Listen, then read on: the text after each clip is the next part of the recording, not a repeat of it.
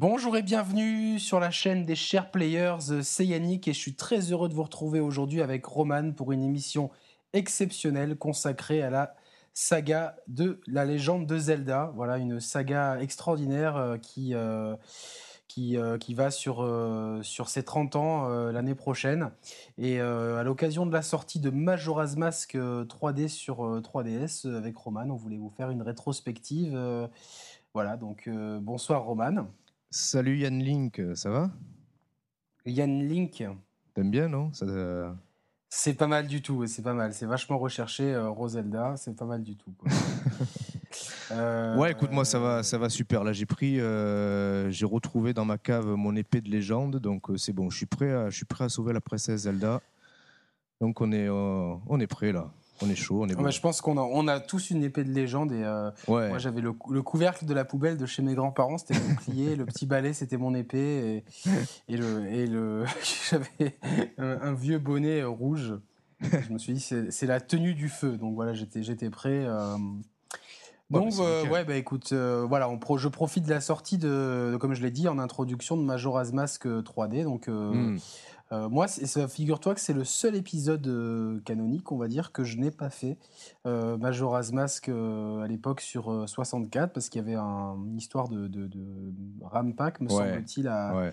Et mes moyens à l'époque ne me permettaient pas de le prendre, donc... ça, de toute façon, on aura l'occasion d'en reparler après. Moi non plus, c'est un épisode que j'ai pas fait. Alors, c'est pas le seul que j'ai fait, t'es plus spécialiste que moi et t'as sauvé Zelda plus souvent que moi, donc j'espère qu'elle t'en est reconnaissante.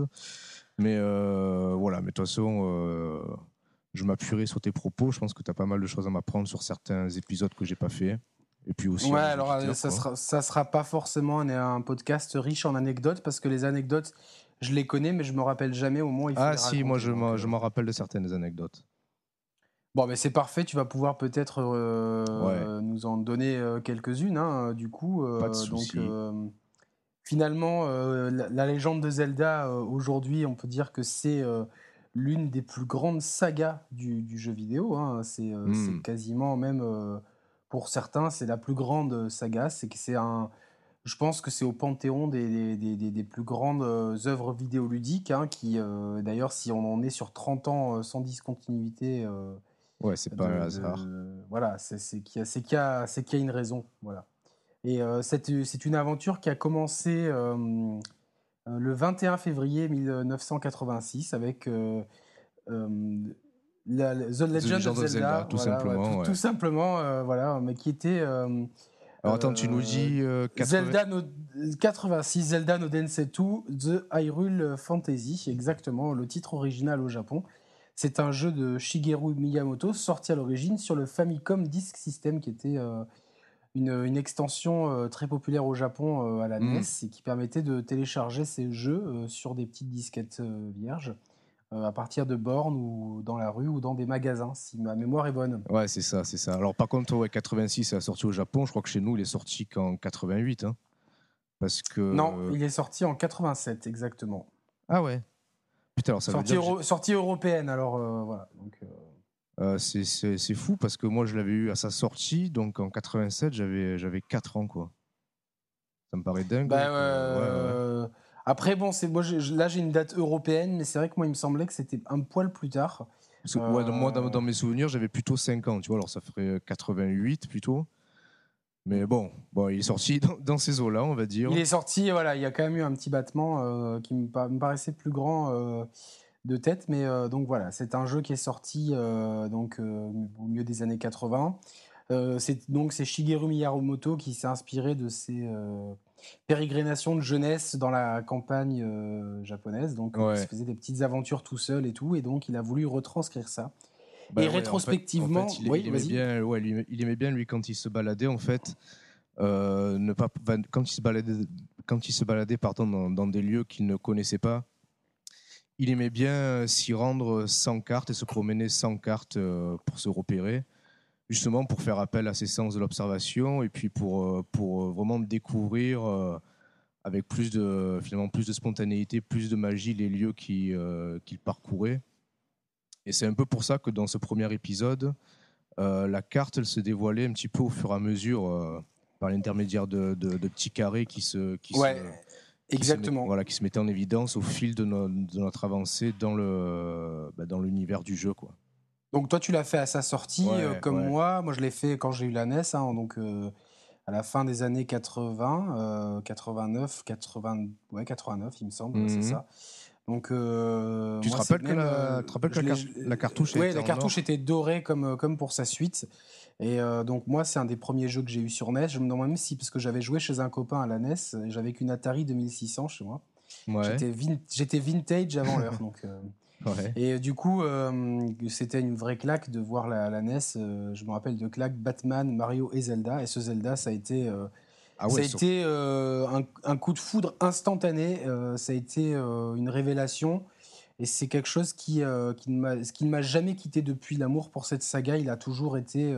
il y a eu des hauts et des bas, mais le sentiment que j'ai... D'ailleurs, j'ai de nouveau le jeu, je l'ai sur la console virtuelle de la Wii U, de la 3DS, ou peut-être même les deux, certainement. Toujours est-il que... c'est un jeu que je refais tous les 3-4 ans, on va dire. Et c'est marrant parce qu'il y a des trucs que je retiens pas, et des fois je suis de nouveau obligé de me rappeler, de prendre des notes, etc. Donc c'est une magie qui est intacte. Le gameplay a vieilli, mais c'est une claque. C'est ça, c'est une claque. Et puis surtout, on s'aperçoit un petit peu rétrospectivement que toute la fondation de la série, c'est vraiment, entre guillemets... c'est pas le seul épisode, mais c'est un des épisodes vraiment fondateurs de la série et de ses suites, parce que finalement tout l'univers, tous les codes qui font un petit peu la richesse du jeu, ils sont encore d'actualité quasiment 30 ans plus tard. Et puis il était même novateur sur un point, c'était le monde ouvert en fait. Voilà, c'est ce que j'allais dire. Ce qui était ouf à l'époque, c'était... c'est un peu ce que j'allais dire. C'était en gros limite le premier jeu en monde ouvert sur console, tu vois. C'était... On avait d'emblée ce sentiment de grandeur, d'immensité, d'aventure avec un grand A. D'ailleurs, ça me fait rebondir sur un truc. J'avais une question à te poser qui me revient maintenant. Pour toi, les jeux Zelda, dans un sens général, c'est quel genre de jeu pour toi ? Moi, c'est un jeu d'aventure. Ah oui, voilà, ça va, on est OK. On est d'accord, on a souvent... Enfin, tu vois, parce que pour moi, c'est le centre... Quand on était petit... Quand j'ai eu ce jeu, c'était avant que je m'achète le premier numéro, de Player One. Donc, au moment où j'ai voulu acheter un magazine, le premier Player One sortait. Donc, l'univers avait été bien coordonné. Mais RPG, ces termes-là, non. Pour moi, c'était un jeu d'aventure, parce que c'était spontanément ce à quoi ça faisait appel à un espèce d'imaginaire, tu vois, de le bouclier, l'épée, le monde devant toi, et avec des forêts, des plages, des univers rocailleux, le volcan, le cimetière, la mer, les ennemis. C'est énorme. Non, puis comme truc. C'est ça. En fait, on avait... ce qu'il y avait de bon aussi à l'époque, c'est que... Il est certain que rétrospectivement, là on voit les images à l'écran actuellement, le jeu, forcément le jeu était très très très sommaire d'un point de vue graphique. Cependant, c'était réalisé quand même dans un certain souci de cohérence et d'un rendu crédible qui nous poussait nous en tant que joueurs et en tant que jeunes enfants en plus.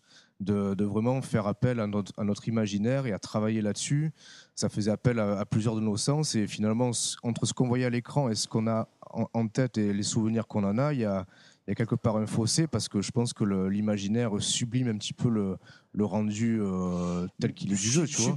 Je suis pas trop d'accord, parce que moi, en fait, je trouve que à chaque fois que je le relance, justement, je me surprends à le trouver en fait beau pour l'époque. C'est-à-dire que quand tu lances d'autres jeux NES, tu te dis putain, mais celui-là à côté, oui, c'est vrai, c'est pas que techniquement propre, il était, c'est juste en fait la colorimétrie en fait employée pour l'époque, parce que souvent il y avait des problèmes de couleurs dans les jeux NES. Souvent ils faisaient, du coup les couleurs bavaient les unes sur les autres, parce que les choix de palette n'étaient pas judicieux. À chaque fois dans ce Zelda, je me fais la réflexion que les choix de couleurs, en fait, ils sont tellement pertinents que tout de suite, en fait, ça donne des repères visuels.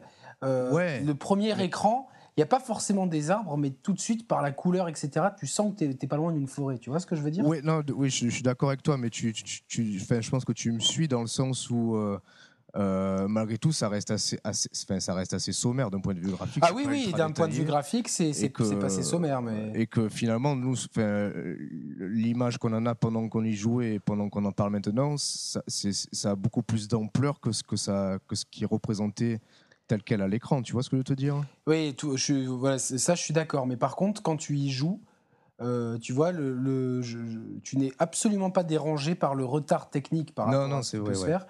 Tellement que le gameplay est bien foutu, que finalement, la musique, même les ennemis, comment ils se déplacent, en fait, ils ont déjà des patterns. Ouais, tu vois, des fois, dans des écrans, il y a des ennemis partout, mais ils ont des patterns, tu peux les éviter. D'un côté, tu te dis, tiens, il me reste un cœur.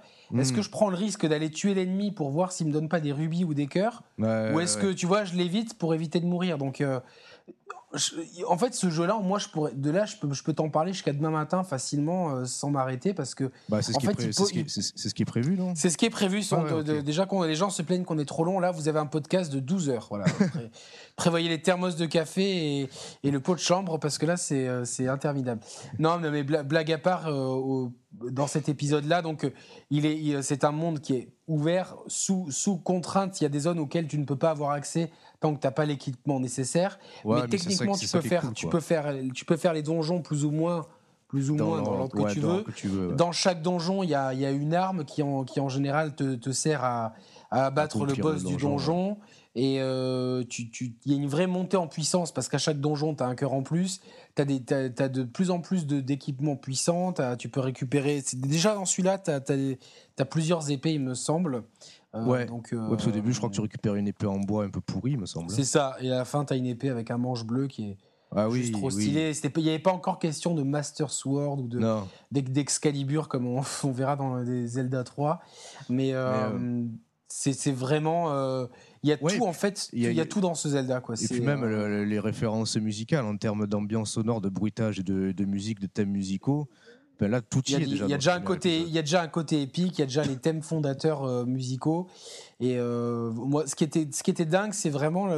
En fait, moi, j'ai l'impression que, je sais pas, 25 ans plus tard, ce jeu, il m'a vachement aidé, même d'un point de vue personnel, parce que en se remettant dans l'époque, pas d'internet, le jeu est en anglais quand tu y joues, tu n'as qu'une carte qui est vendue...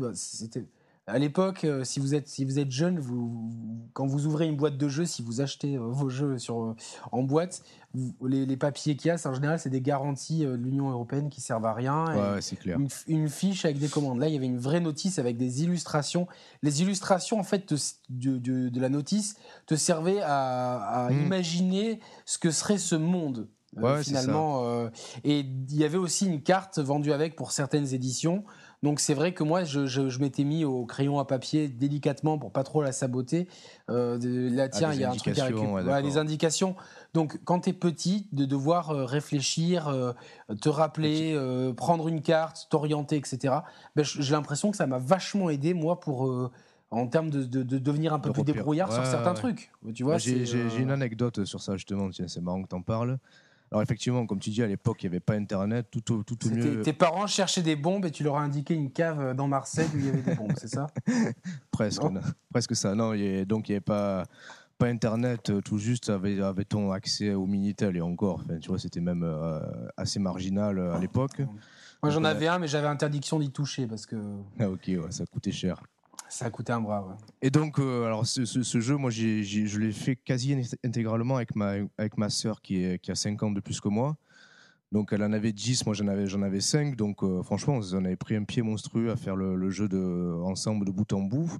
Arrive un moment dans un donjon assez avancé dans le jeu où, on ne comprenait pas, tu sais, on avait parcouru toutes les pièces et tout. Et puis, à un moment donné, on arrive face à un mur, tu vois, au sens propre comme au figuré. On ne savait pas comment s'extirper de cette pièce-là. Enfin, on était bloqués, on tournait en rond. On avait tout essayé. On mettait des bombes un peu de partout sur les murs pour créer des brèches, mais ça ne fonctionnait pas. Enfin, on était coincés, tout simplement. Et puis, on était emmerdés parce que va trouver la solution. Tu vois, tu n'as personne forcément pour t'aider. Tu n'as pas Internet, tu n'as rien. Donc, à cette époque-là, je me rappelle encore, il me semble que dans le livret, la dernière page, tu avais un numéro de téléphone... d'assistance, entre guillemets. SOS Nintendo, bien sûr. Ah là, SOS Nintendo, c'est ça. Oui, donc on avait dit à ma mère, maman, franchement, on est coincé, il faut qu'on appelle SOS Nintendo, quoi, tu vois. Et elle nous avait dit, bah ok, pas de souci, mercredi après-midi, je serai avec vous, on appellera SOS Nintendo, quoi. Donc on compose le numéro, et puis on tombe, j'ai encore en tête, dans les oreilles, le son de la voix de la dame qui nous a répondu, parce que c'est une dame qui nous a répondu, donc on lui dit, voilà, madame, on est bloqué à tel donjon, à telle pièce, on ne sait pas quoi faire. Et là, elle te dit, pauvre merde, elle te raccroche au nez. Mieux que ça, putain, la meuf super calée. Dans mes souvenirs, elle n'a même pas cherché ou quoi, instantanément elle nous a dit oui, ben vous faites telle action à tel bloc de la pièce et puis c'est bon. Donc on raccroche, on s'est dit putain, écoute, on va essayer. Mais je vois exactement en plus, et je vois la salle, tu vois, avec ces 4 blocs, et moi aussi, ouais, je crois que j'ai dû faire la même chose que toi, d'appeler, parce que ça me rendait dingue. Putain, et si tu ne sais pas, fou, hein. Qu'il faut... Et du coup, dès que tu as fait ça, partout dans la carte, dès que tu vois un bloc, tu essaies de le bouger, quoi, tu vois. Ouais, c'est ça. Et puis voilà, puis on raccroche, on a fait ce que nous a dit la dame, et puis l'issue nous a été ouverte, quoi. Ah, c'est incroyable, je fais une petite parenthèse, si vous êtes nostalgique ou si vous voulez en apprendre plus sur toute cette époque un peu du début du jeu vidéo en France, il y a l'histoire de Player One, donc, qui était le magazine référence à l'époque avec console plus et joypad. Moi j'étais plutôt team Player One, bien que souvent je les achetais les trois, et du coup il y a un livre qui est sorti qui s'appelle l'histoire de Player One et qui finalement, outre la belle aventure humaine qui derrière le magazine, il y a vraiment les débuts du jeu vidéo et du manga en France, et justement il parle un petit peu justement de ces hotlines, parce qu'il me semble qu'il y a un type qui a commencé par là et comment ils étaient briefés, et c'est assez intéressant. Ah ouais. Il me semble que c'est dans ce bouquin-là, parce que en fait, j'ai beaucoup de bouquins sur les jeux vidéo, mais bon, même si c'est pas là-dedans, même si on parle pas forcément des hotlines, même si je me trompe, le bouquin est super intéressant. Okay. Je vous le recommande vivement. Et donc pour revenir à Zelda, ouais, ça te poussait vraiment à te creuser les méninges, surtout comme tu dis, sans internet, sans solution. Le seul recours, c'était ou le copain qui l'avait fait. Mais, moi, j'étais plus le copain à qui on demandait que celui qui demandait. Et sinon, la hotline Nintendo, mais ça coûtait cher pour l'époque, et surtout, il y avait pas mal d'attentes. Mercredi après-midi ou quoi, t'étais sûr de... C'est ça. Donc, c'était cool, quoi. Moi, j'en garde un super souvenir, d'un jeu... Je l'ai refait intégralement, c'était il y a 1 an et demi. Du coup, je l'ai fait assez vite, parce que plus ça va, plus je m'en rappelle, et je l'ai pas fait à 100%, à savoir avoir tous les cœurs, mais en tout cas c'est un super délire, et en plus, je pense c'est un jeu qui est intégré dans la cartouche directement, une puce de sauvegarde aussi, parce que le jeu était quand même relativement long, donc c'était vraiment. Et c'était super novateur pour l'époque, parce que souvent il fallait faire les jeux d'une traite. Donc voilà, donc c'est vu de dessus, plus ou moins, ce jeu-là, avec donc un monde quasiment ouvert et des tonnes de trucs. Enfin, pour trouver certains trucs, c'était un peu retors.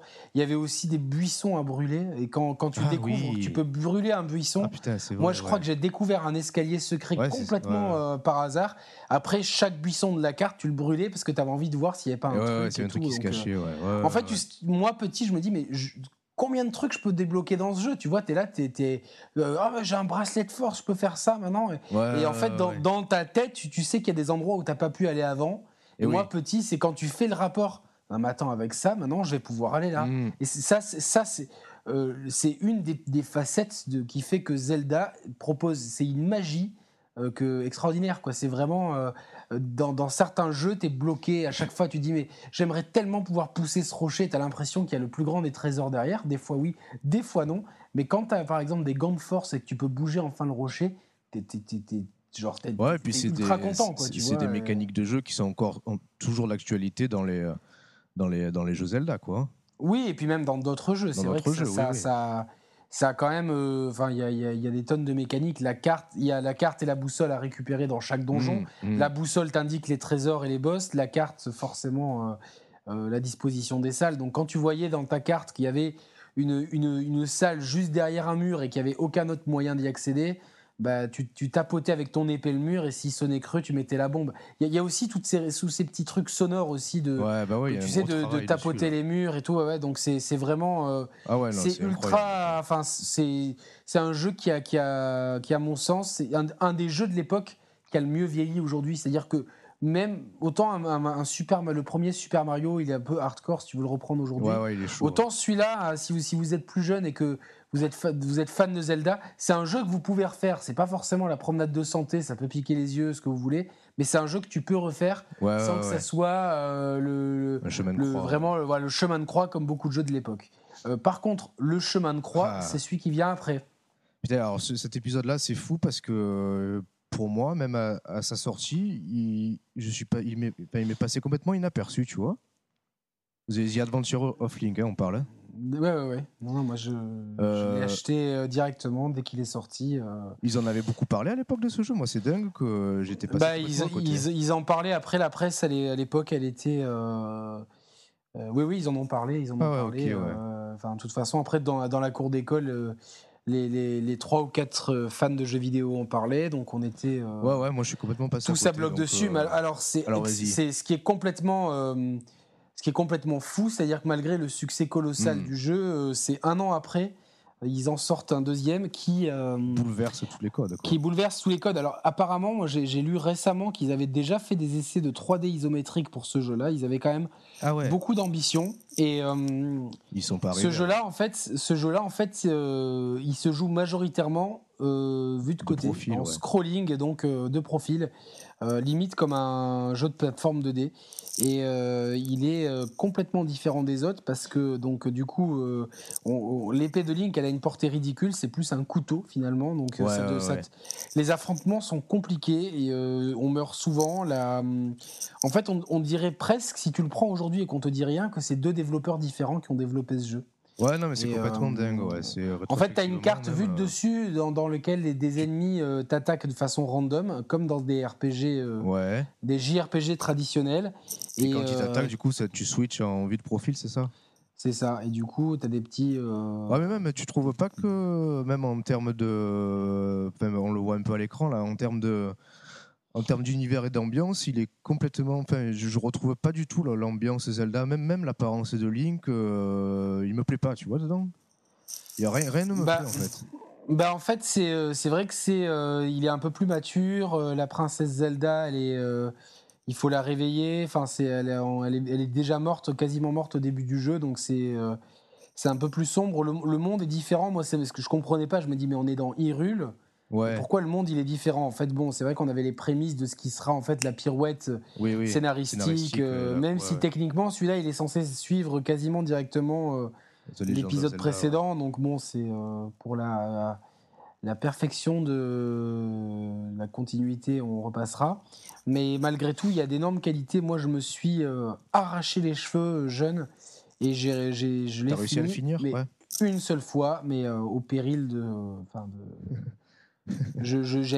c'était vraiment c'était le gros challenge et j'étais très fier. Après, je savais que j'avais lu par contre que le dernier boss était compliqué, c'est l'ombre de Link techniquement, si je me souviens bien, ou si c'est pas le dernier, c'est l'avant-dernier. Mais c'est vraiment, de toute façon, je crois c'est que vraiment très dur. Si je dis pas de conneries, il me semble que c'est l'épisode qui s'est ah non, c'est pas celui qui s'est moins vendu, pardon. Non, j'allais dire une connerie, je retire. Il s'est vendu The Legend of Zelda, il s'est vendu à 6 510 000 exemplaires. Ouais. Celui-là à 4 380 000. Alors non, c'est pas celui-là. Celui qui s'est le moins bien vendu, je crois que c'est Majora's Mask sur 64. Donc, mais là, avec la réédition, il va augmenter ses chiffres. Mais le moins vendu, c'était le Majora, il me semble. Je crois que c'est 3 millions et quelques, 3 millions 2, un truc comme ça. Sur Nintendo 64. Oui, possible. Oui. Oui, c'est ça. Mais il y a aussi Majora's Mask qui s'est vendu à 3 360 000, mais il faut aussi compter les épisodes Capcom, donc on en reviendra après. Bon, en tout cas, il s'est un peu moins bien vendu, mais ça reste pour un Zelda un bon chiffre. Ah, et c'est un Zelda qui est particulier et qui... Tu sais à quoi il me fait penser cet épisode Zelda, parce que... il me fait penser au Mario 2, enfin, pas le Lost Level, mais le Mario 2 tel qu'on l'a connu nous en occidental. Ouais, c'est vrai, on peut faire un parallèle.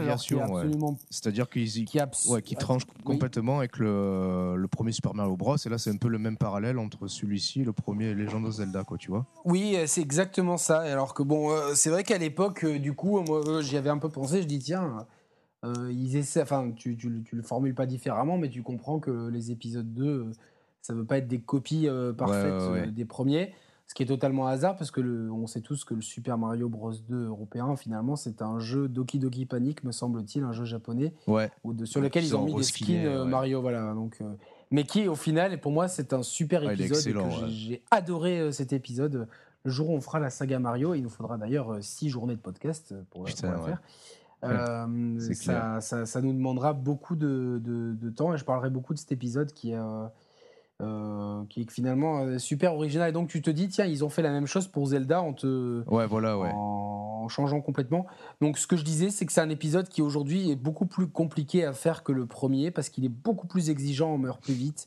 Le système de sauvegarde est différent, on revient très rapidement...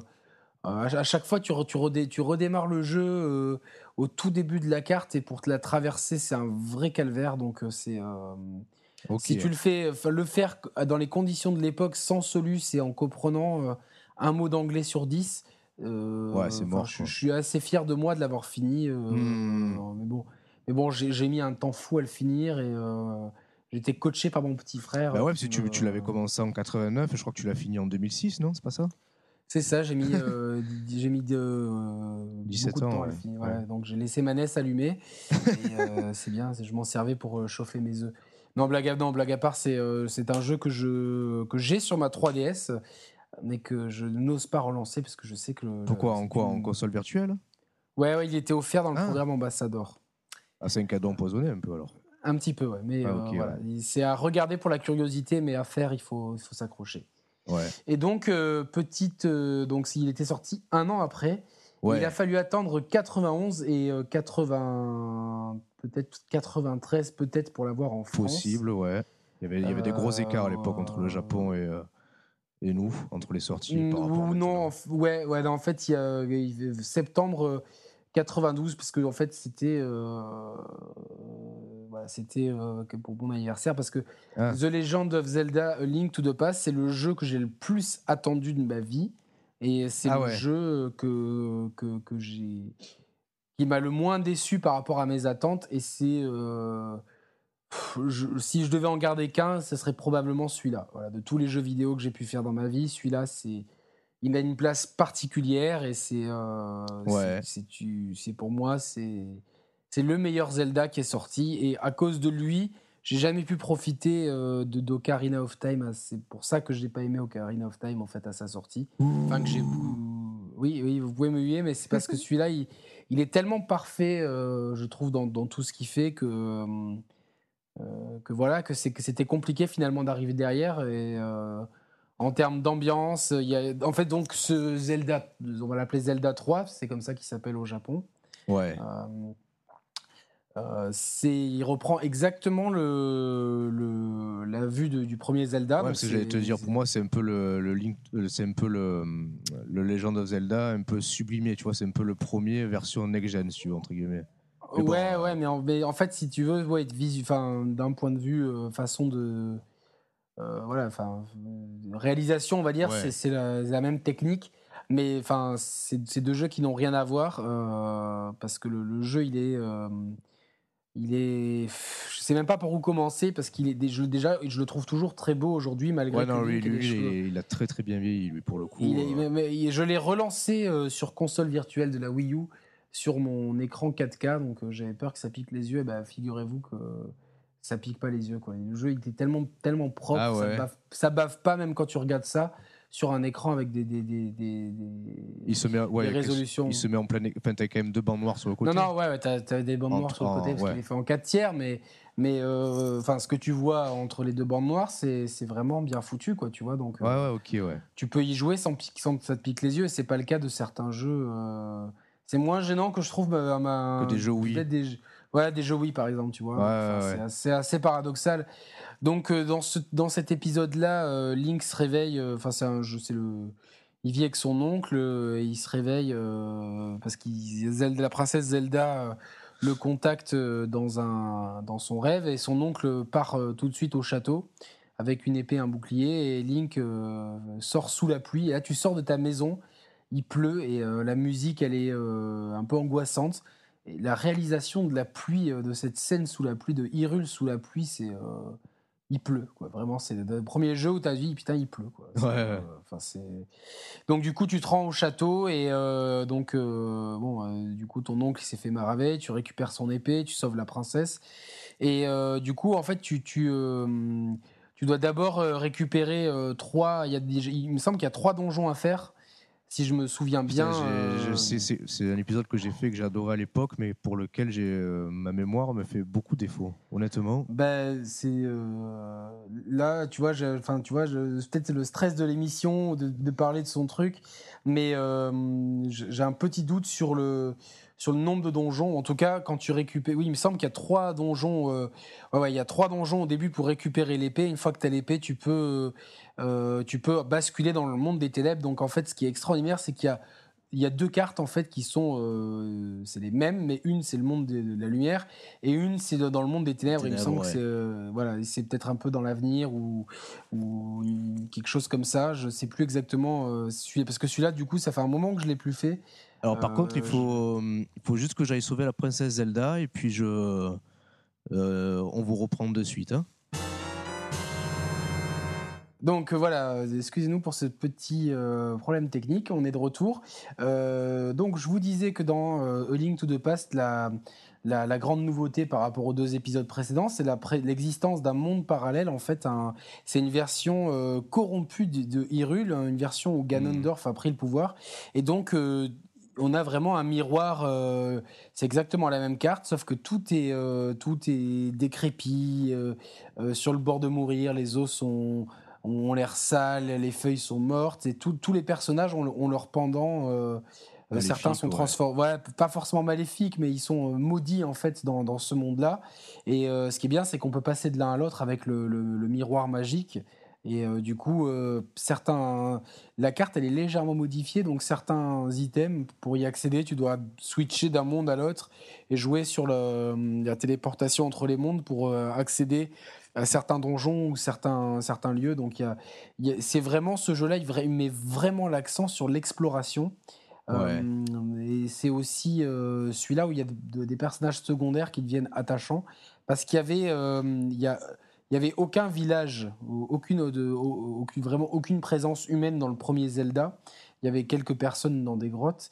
Dans le second Zelda, il y a des villages, donc c'était un peu convivial, mais il n'y avait pas vraiment de personnages qui se détachaient. Celui-là, on trouve des personnages avec lesquels on interagit un petit peu, on leur résout rapidement quelques quêtes et on trouve...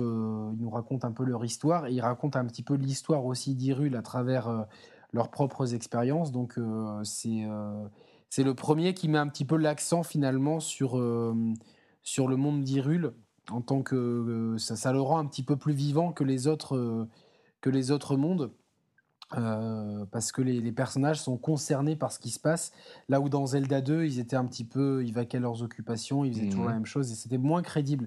Dans celui-là, il y a vraiment il y a un attachement aux gens, ce qui à tel point que quand vient le générique de fin, tout le monde voit son histoire résolue. Tu vois tous les personnages que tu as croisés dans l'aventure tu vois la conclusion de chacune des histoires finalement dans le générique final. Et ça m'avait beaucoup ému à l'époque, en fait. J'étais d'autant plus content d'avoir participé à cette aventure, tu vois, il y avait une vraie implication dans tout ça. Et toute la formule de Zelda, elle est complètement, du premier épisode, elle est magnifiée avec des tonnes d'objets qui sont toujours plus utiles pour explorer toujours plus loin le monde. Des donjons, cette fois-ci, qui sont sur plusieurs étages avec des escaliers. Tu pouvais passer d'un étage à l'autre par des trous. Des fois, c'était des pièges. Des fois, c'était il y a un coffre dans la salle d'en dessous, mais il y a des blocs qui me bloquait le passage, mais si j'arrive à faire un trou, ben je peux arriver là au coffre. Bon, c'est toutes ces mécaniques là, finalement, elles sont vraiment poussées à l'extrême. Il y a un sens du level design qui est extraordinaire, autant à l'extérieur que dans les donjons, et puis des ennemis super charismatiques, à commencer par même Aghanim le sorcier et qui a la botte de Ganon le méchant. voilà, dans un affrontement final assez épique, avec un jeu de lumière assez impressionnant pour l'époque. Enfin voilà, ce jeu. Remarque un peu con, mais c'est le premier épisode où on peut débroussailler avec son épée là. Oui, c'est le premier épisode aussi où on peut s'attaquer aux risques et périls, aux poules, aux cocottes. Ouais, ouais.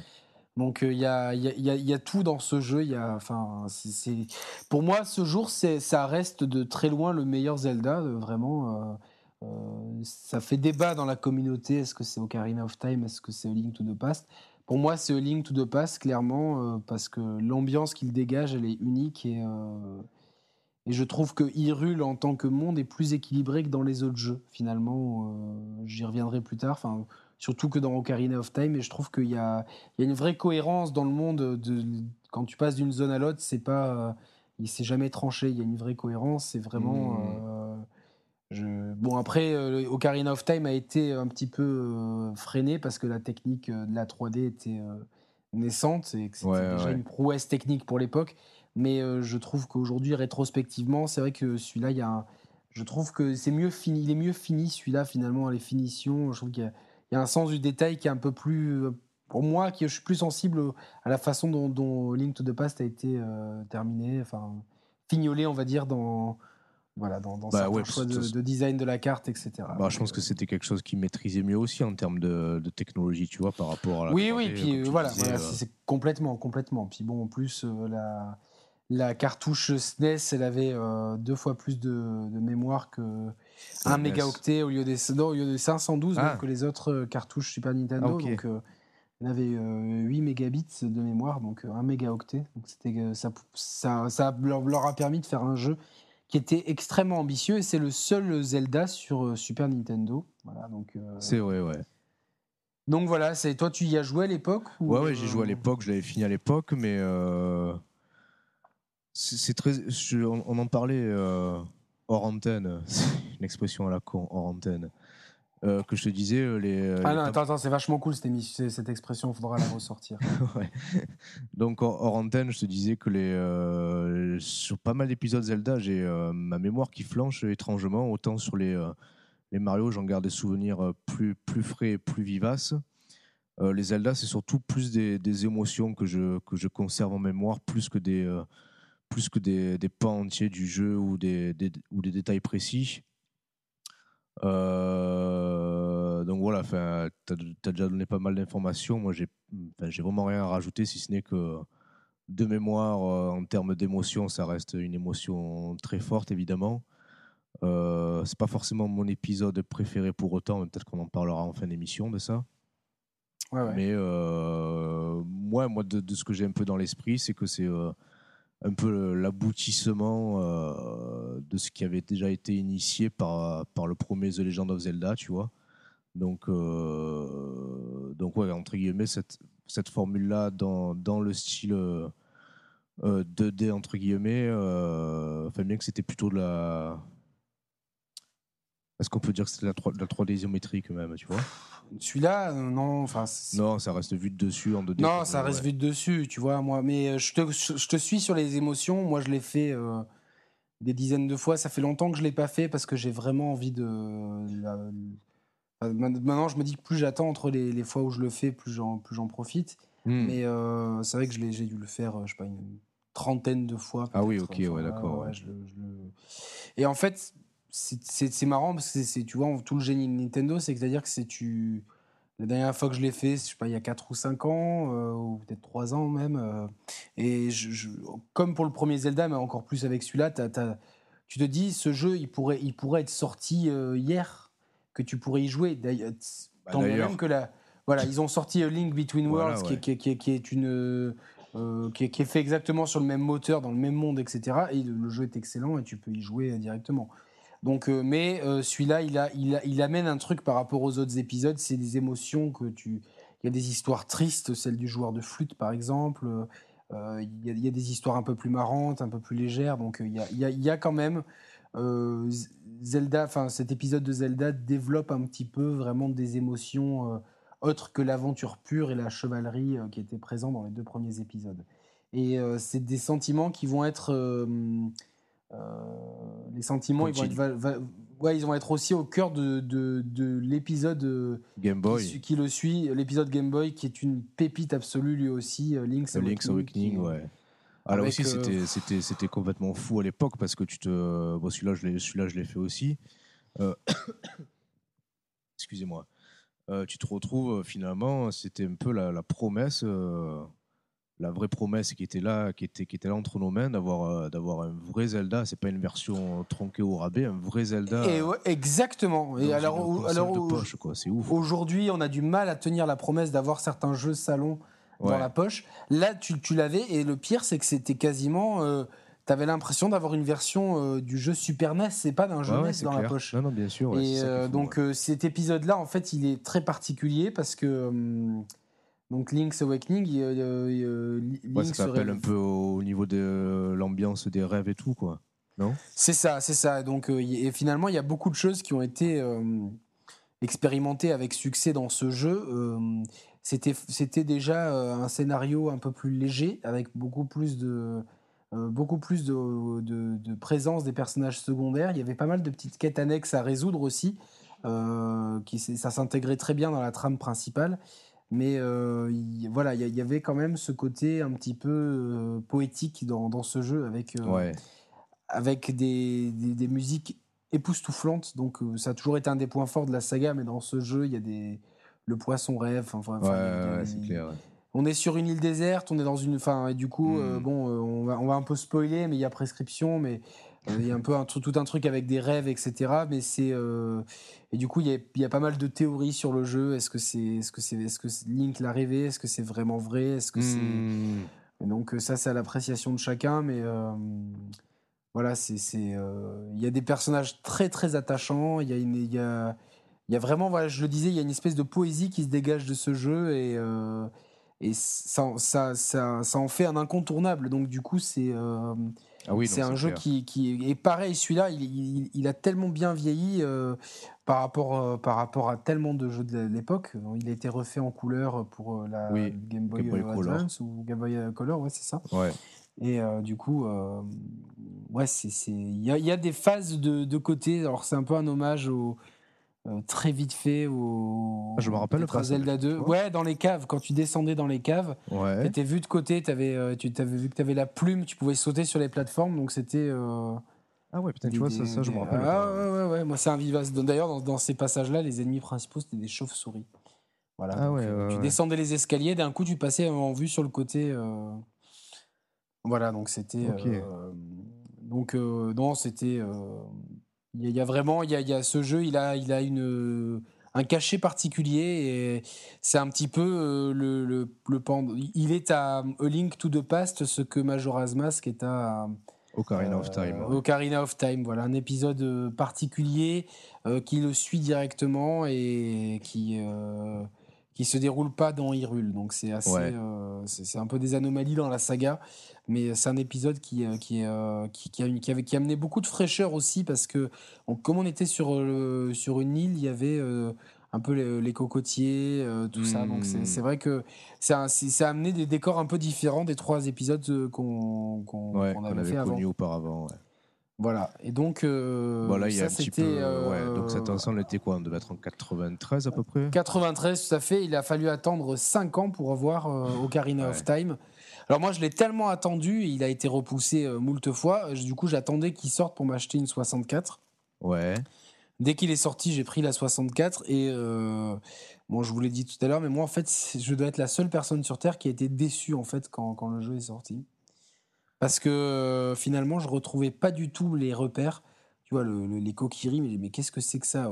Je connais pas les coquilleries. Ouais, et en fait, du coup, le village Cocorico, en fait, bon, il y a énormément de mélancolie dans ce Zelda-là. Ça reprend un petit peu quelque part, parce que Link grandit, donc il y a une partie où il est enfant, une partie où il est adulte, et il passe de l'un à l'autre, et du coup on peut faire un parallèle avec le passage, Zelda sur Super Nintendo, entre le passage entre le monde des ténèbres et le monde de la lumière, quand Link est enfant dans le village Cocorico, j'ai l'impression que les gens ils ont un espèce de malaise, et c'est aussi dû au design des personnages que je trouve vraiment pas beau. Qui les gens qui ont malaise? Les gens dans les PNJ ou les gens... Ouais, les PNJ, on dirait certains, on dirait qu'ils sont... Ils ont tous un peu l'air soucieux, tu vois, et puis ils ont tous cette, ce design un peu dégueulasse, moi, que je ne m'explique pas, tu vois, et c'est le... La Palme d'Or revenant aux fées qui ont l'air de vieilles prostituées du bois de Boulogne. Oh. Non mais sérieusement, enfin c'est. Oh non. Ah ben j'ai commencé Majora's Mask hier, c'est les mêmes fées. Je me dis mais qu'est-ce que c'est que ces vieilles putes quoi, tu vois. Enfin. Ah non mais enfin je commentais. Du coup ça m'intéresse. Ça met un froid là, ça met un froid. Le jeu alors ça m'intéresse du coup. Tu mais bon du coup non alors donc je vais quand même vous dire que je l'ai refait depuis effectivement le jeu est excellent. Tu l'as refait sur 3DS? Oui je l'ai refait sur 3DS et je l'avais refait aussi sur ma 64 il y a je sais pas il y a 7 ou 8 ans. Et du coup non c'est un super Zelda mais à l'époque j'étais désarçonné parce que justement il cassait trop avec certains codes de Zelda et je trouvais que en fait le monde dans Zelda 3 était tellement féerique, tellement bien foutu que celui-là c'est vrai que bon même rétrospectivement même quand il joue c'est vrai que la plaine est immense, que les zones autour des plaines elles sont pas si grandes puis bon, voilà moi j'aime pas le design des auras, j'aime pas le design des PNJ voilà c'est des questions bon, esthétiques, même, tu vois, c'est des... Ouais, t'as pas accroché pour tout un tas de raisons, ok, mais au même titre que l'épisode... Enfin, moi, ce qui m'a fait acheter une Nintendo 64, c'est Mario 64. C'est le jeu que j'ai le plus attendu de ma vie, c'est Mario 64. Ouais, j'en pouvais plus, quoi. Bon, mais qui m'a déçu aussi, moi, c'était terrible. C'est toi qui as un problème avec la 3D, je te jure. Non, mais enfin pas du tout parce que pour toi ça tu te faisais une image des jeux quand ils étaient en 2D justement avec l'imaginaire et tout. Peut-être que tu te retrouves pas dans la représentation qu'ils en ont fait en 3D, tu vois. Parce que pour le coup, ces deux jeux-là, c'est vraiment un passage à la 3D qui est une franche réussite et qui quelque part impose des nouveaux standards aux deux séries respectives, tu vois. Ça, je suis complètement d'accord. Et rétrospectivement, je l'ai refait les deux jeux. Le 64, je l'ai terminé. Et le Zelda, je l'ai terminé aussi. Donc, ouais. Donc voilà, non, mais je suis complètement d'accord. C'est vrai que je me remets tout dans le contexte de l'époque et tout. D'ailleurs, à l'époque, ça m'impressionnait aussi visuellement. C'est vrai que c'était, c'était incroyable, mais c'était plus en termes, un petit peu moins quand tu le fais sur 3DS que sur. Mais c'est en termes d'ambiance. Moi, il y a quelque chose dans ces deux jeux où l'ambiance tranchait trop avec ce qu'on avait vu auparavant. Surtout, après, c'était une appréciation très personnelle.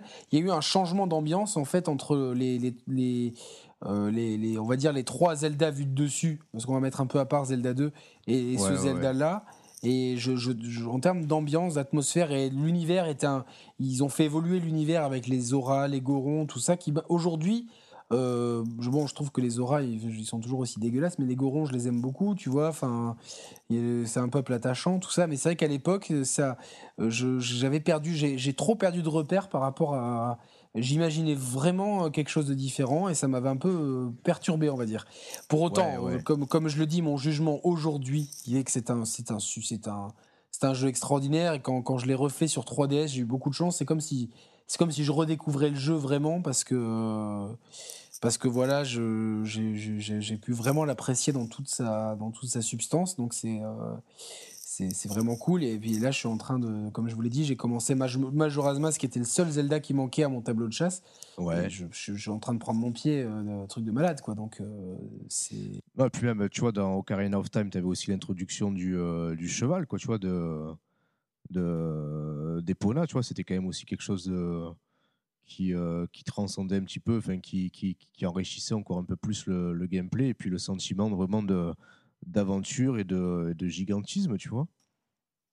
Ouais, mais bon, moi j'ai l'impression, tu vois, que pour moi Link, il a toujours été seul avec son bouclier, sa bite et son couteau quoi, tu vois, son bouclier, son épée, son boomerang, son arc et ses bombes et voilà, donc après ça me dérangeait d'être avec un cheval, tu vois. Ah ouais. Non, moi j'avais vraiment une vision, j'avais une vision tellement romantique des Zelda que finalement ça cassait avec l'image que je m'en faisais. Et après, depuis j'ai fait mon deuil, plus qu'il n'en faut, à tel point, tu vois, que quand beaucoup de gens étaient bouleversés par Wind Waker, on va revenir après, Moi non, parce que du coup, je me suis dit, de toute façon, il n'y a plus de code dans Zelda, donc autant en profiter. Du coup, j'avais pu pleinement en profiter de Wind Waker. On va revenir plus tard. Après, ouais. Donc toi, Ocarina of Time, tu as peut-être d'autres choses à... Excusez-moi. Bah pareil que c'est l'air du nord-est de la France qui te fait ça. Ouais, c'est ça, putain, j'en ai marre, je te jure. C'est une horreur. Mais je suis un peu emmerdé parce que je suis un peu dans le même cas de figure que pour A Link to the Past. C'est A Link to the Past et Ocarina of Time, c'est deux épisodes qui m'ont marqué à l'époque pour des raisons différentes. Mais j'ai vraiment du mal à me remémorer vraiment des passages du jeu. J'ai souvenir de ce foutu premier boss, là, cette espèce d'araignée à la con dont je suis phobique. Goma. Ouais, bien sûr. Ouais. Mais c'était pas évident quand même, parce que la manette 64, elle est quand même particulière. Et moi, j'adorais cette manette, tu vois. Surtout pour les jeux en 3D, je trouve qu'elle avait... évidemment, mais c'est vrai qu'au début, c'est un peu c'était un peu désarçonnant, je trouve. Bah non, moi je trouve que au contraire, moi l'ergonomie pour moi, enfin cette manette, cette console, j'y ai pas forcément beaucoup joué, mais j'en garde un souvenir assez intense parce que je l'ai attendu comme un fou et que pour moi c'était vraiment ce qu'on peut qualifier de next gen, mais tu vois en lettres capitales, quoi. Et t'avais pas de PlayStation du coup? Non, j'ai pas de PlayStation. Parce que moi, j'ai eu la Play quand elle est sortie, la première PlayStation, et là, ça a été une claque monumentale avec Ridge Racer, Tekken, même Toshinden, tout ça à l'époque. Et c'est vrai qu'à côté, les jeux Nintendo, c'est pas qu'ils faisaient pas le figure parce qu'ils étaient extraordinaires, mais tu vois, les autres, ils avaient un côté mature que Nintendo n'avait pas. Et du coup, moi, ça aussi qui m'a un petit peu... Ouais, mais oui et non, mais ouais, d'accord, mais en termes de... Je trouve qu'en termes de gameplay pur, et Mario 64 et Ocarina of Time, pour moi, c'est eux qui ont vraiment, entre guillemets, c'est eux qui ont inventé la 3D. Oui, ça je suis d'accord. J'en avais aussi sur PlayStation, et autant il y avait des tu vois, Toshinden et Tekken dans leur style étaient très bons dans la 3D, mais quand il fallait passer sur des jeux plus complexes comme des jeux d'aventure ou de plateforme, c'est vrai que on se cassait vite la gueule, et la Nintendo 64 faisait ça très bien, et quand tu maîtrisais le pad, c'était extraordinaire. Ouais.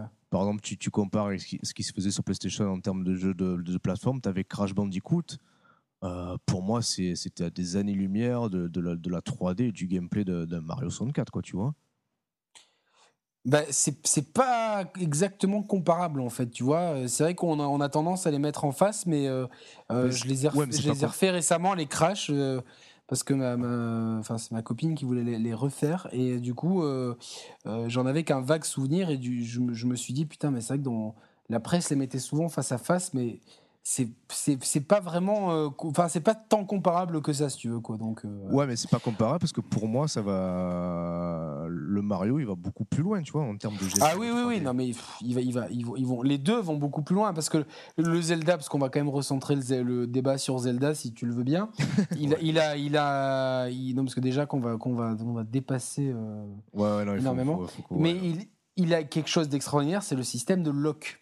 Oui, c'est vrai, exact. Donc et quand tu vois la catastrophe que ça peut être en 2015 sur des jeux comme Dragon Ball Xenoverse par exemple, où selon la configuration manette, parce que ça peut y jouer, ça part complètement en sucette, et que tu vois qu'à des jeux sortis en 98 faisaient ça déjà beaucoup mieux. Je fais Majora's Mask qui reprend exactement le même système, le même moteur. Je te dis, mais c'est tellement bien foutu, tellement intuitif finalement. Et en fait, ils ont résolu le problème de déplacement. Ouais, gestion de la caméra dans un. Gestion de la caméra, gestion de l'espace en fait. Comment tu vas te déplacer ? Finalement, la vraie révolution, elle est là. Après, en termes de scénario, il est intéressant et il est fondateur parce que. On va le voir plus tard quand on va parler de la timeline Zelda, qui est un sujet épineux. Cet épisode-là, c'est celui qui est le plus central de la saga en termes de scénario. Et donc, il y a le côté Link adulte, Link enfant, voyage dans le temps. Donc, il y a quand même des thématiques qui sont géniales, qui sont extraordinaires. Et quand je les refais sur 3D, que je vous ai dit, c'est là où je l'ai le plus apprécié. quand tu vois ça, le destin des personnages évoluer en 7 ans de laps de temps, souvent pour d'un côté tragique en fait, donc un peu comme les versions du monde des ténèbres de A Link to the Past, bah c'est vraiment touchant là aussi. Il y a un côté dramatique en fait dans tous les Zelda qui est terrible. Dans le troisième, il y a le happy ending, tout le monde est content, tout le monde fait la fête, etc. Mais dans le déroulement des histoires, c'est quand même très dur des fois, quoi. C'est vraiment Ganondorf, c'est un vrai méchant qui veut vraiment dévaster le monde. Ouais, bien sûr. Et du coup, quand souvent il y arrive en partie à ses fins, et c'est jamais très drôle. Enfin, il y a quand même des fois l'ambiance, elle est grave et lourde, et c'est. Et justement, en termes d'ambiance, Moi, même s'il n'y a pas encore beaucoup joué, le Majora aussi, il tranche au niveau de l'ambiance par rapport aux autres épisodes. Ouais, j'ai pas encore eu le temps, mais par contre, attends, je vais juste finir sur Ocarina of Time, parce que ce qui est marquant dans l'ambiance, c'est quand tu es Link adulte et que tu déambules dans la ville, la ville, elle est débordante de vie. Quand t'es enfant, il y a le marché, etc. Et quand t'es adulte, je sais pas si tu t'en souviens, mais c'est dévasté, c'est infesté de morts vivants, c'est terrible. C'est terrible, et tu vois, enfin, t'as un côté un peu post-apocalyptique quelque part, parce que t'as toutes les étals de marché, les maisons qui sont là, mais t'as des ghouls qui errent au milieu du truc et il n'y a personne. Ouais. Et le bruit est sinistre, et c'est donc en termes d'ambiance. Est-ce que c'est pas, je vais dire une connerie là, peut-être, je vais philosopher. Est-ce que c'est pas une manière, parce qu'on sait que Miyamoto, il est beaucoup plus attiré par le Link enfant. Pour lui, Link, il se le représente, il imagine comme un enfant. Est-ce que c'est pas pour lui une manière aussi de dire, quand Link est adulte, si tout est dévasté et tout, c'est que quelque part il a perdu un petit peu tout ce qui fait l'innocence et la magie d'un être quand il est enfant. Est-ce que c'est pas un peu une représentation de l'âge adulte, quoi, tu vois. C'est possible, tout comme, tu vois, quand tu commences l'aventure dans Link to the Past, le monde est relativement... il est normal, etc. Ouais, c'est quand tu évolues, quand tu vas plus loin, que ça devient le bordel. C'est intéressant ce que tu dis, parce que c'est souvent quelque chose qu'on retrouve un petit peu dans les Zelda. Techniquement, beaucoup d'innocence au début du jeu, puis d'un coup, c'est que ça devient très dur, etc.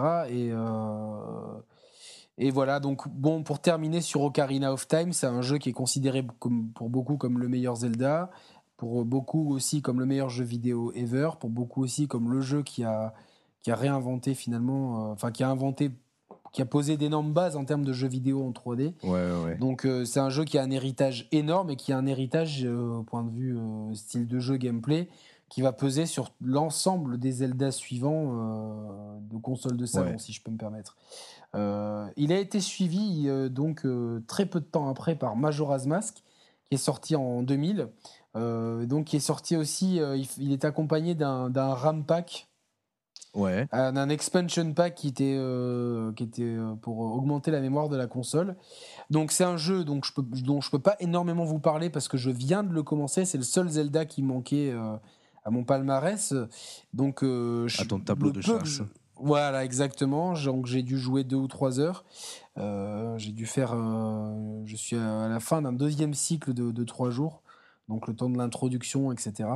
Donc c'est un jeu Link après sa quête dans Ocarina of Time part d'Hyrule, déambule un petit peu. Je pense qu'il a besoin de décompresser un peu, et du coup il fait une mauvaise rencontre avec un type qui le change en peste mojo. Il se retrouve dans un monde où ce type là qui a volé un masque qui a des pouvoirs terrifiants.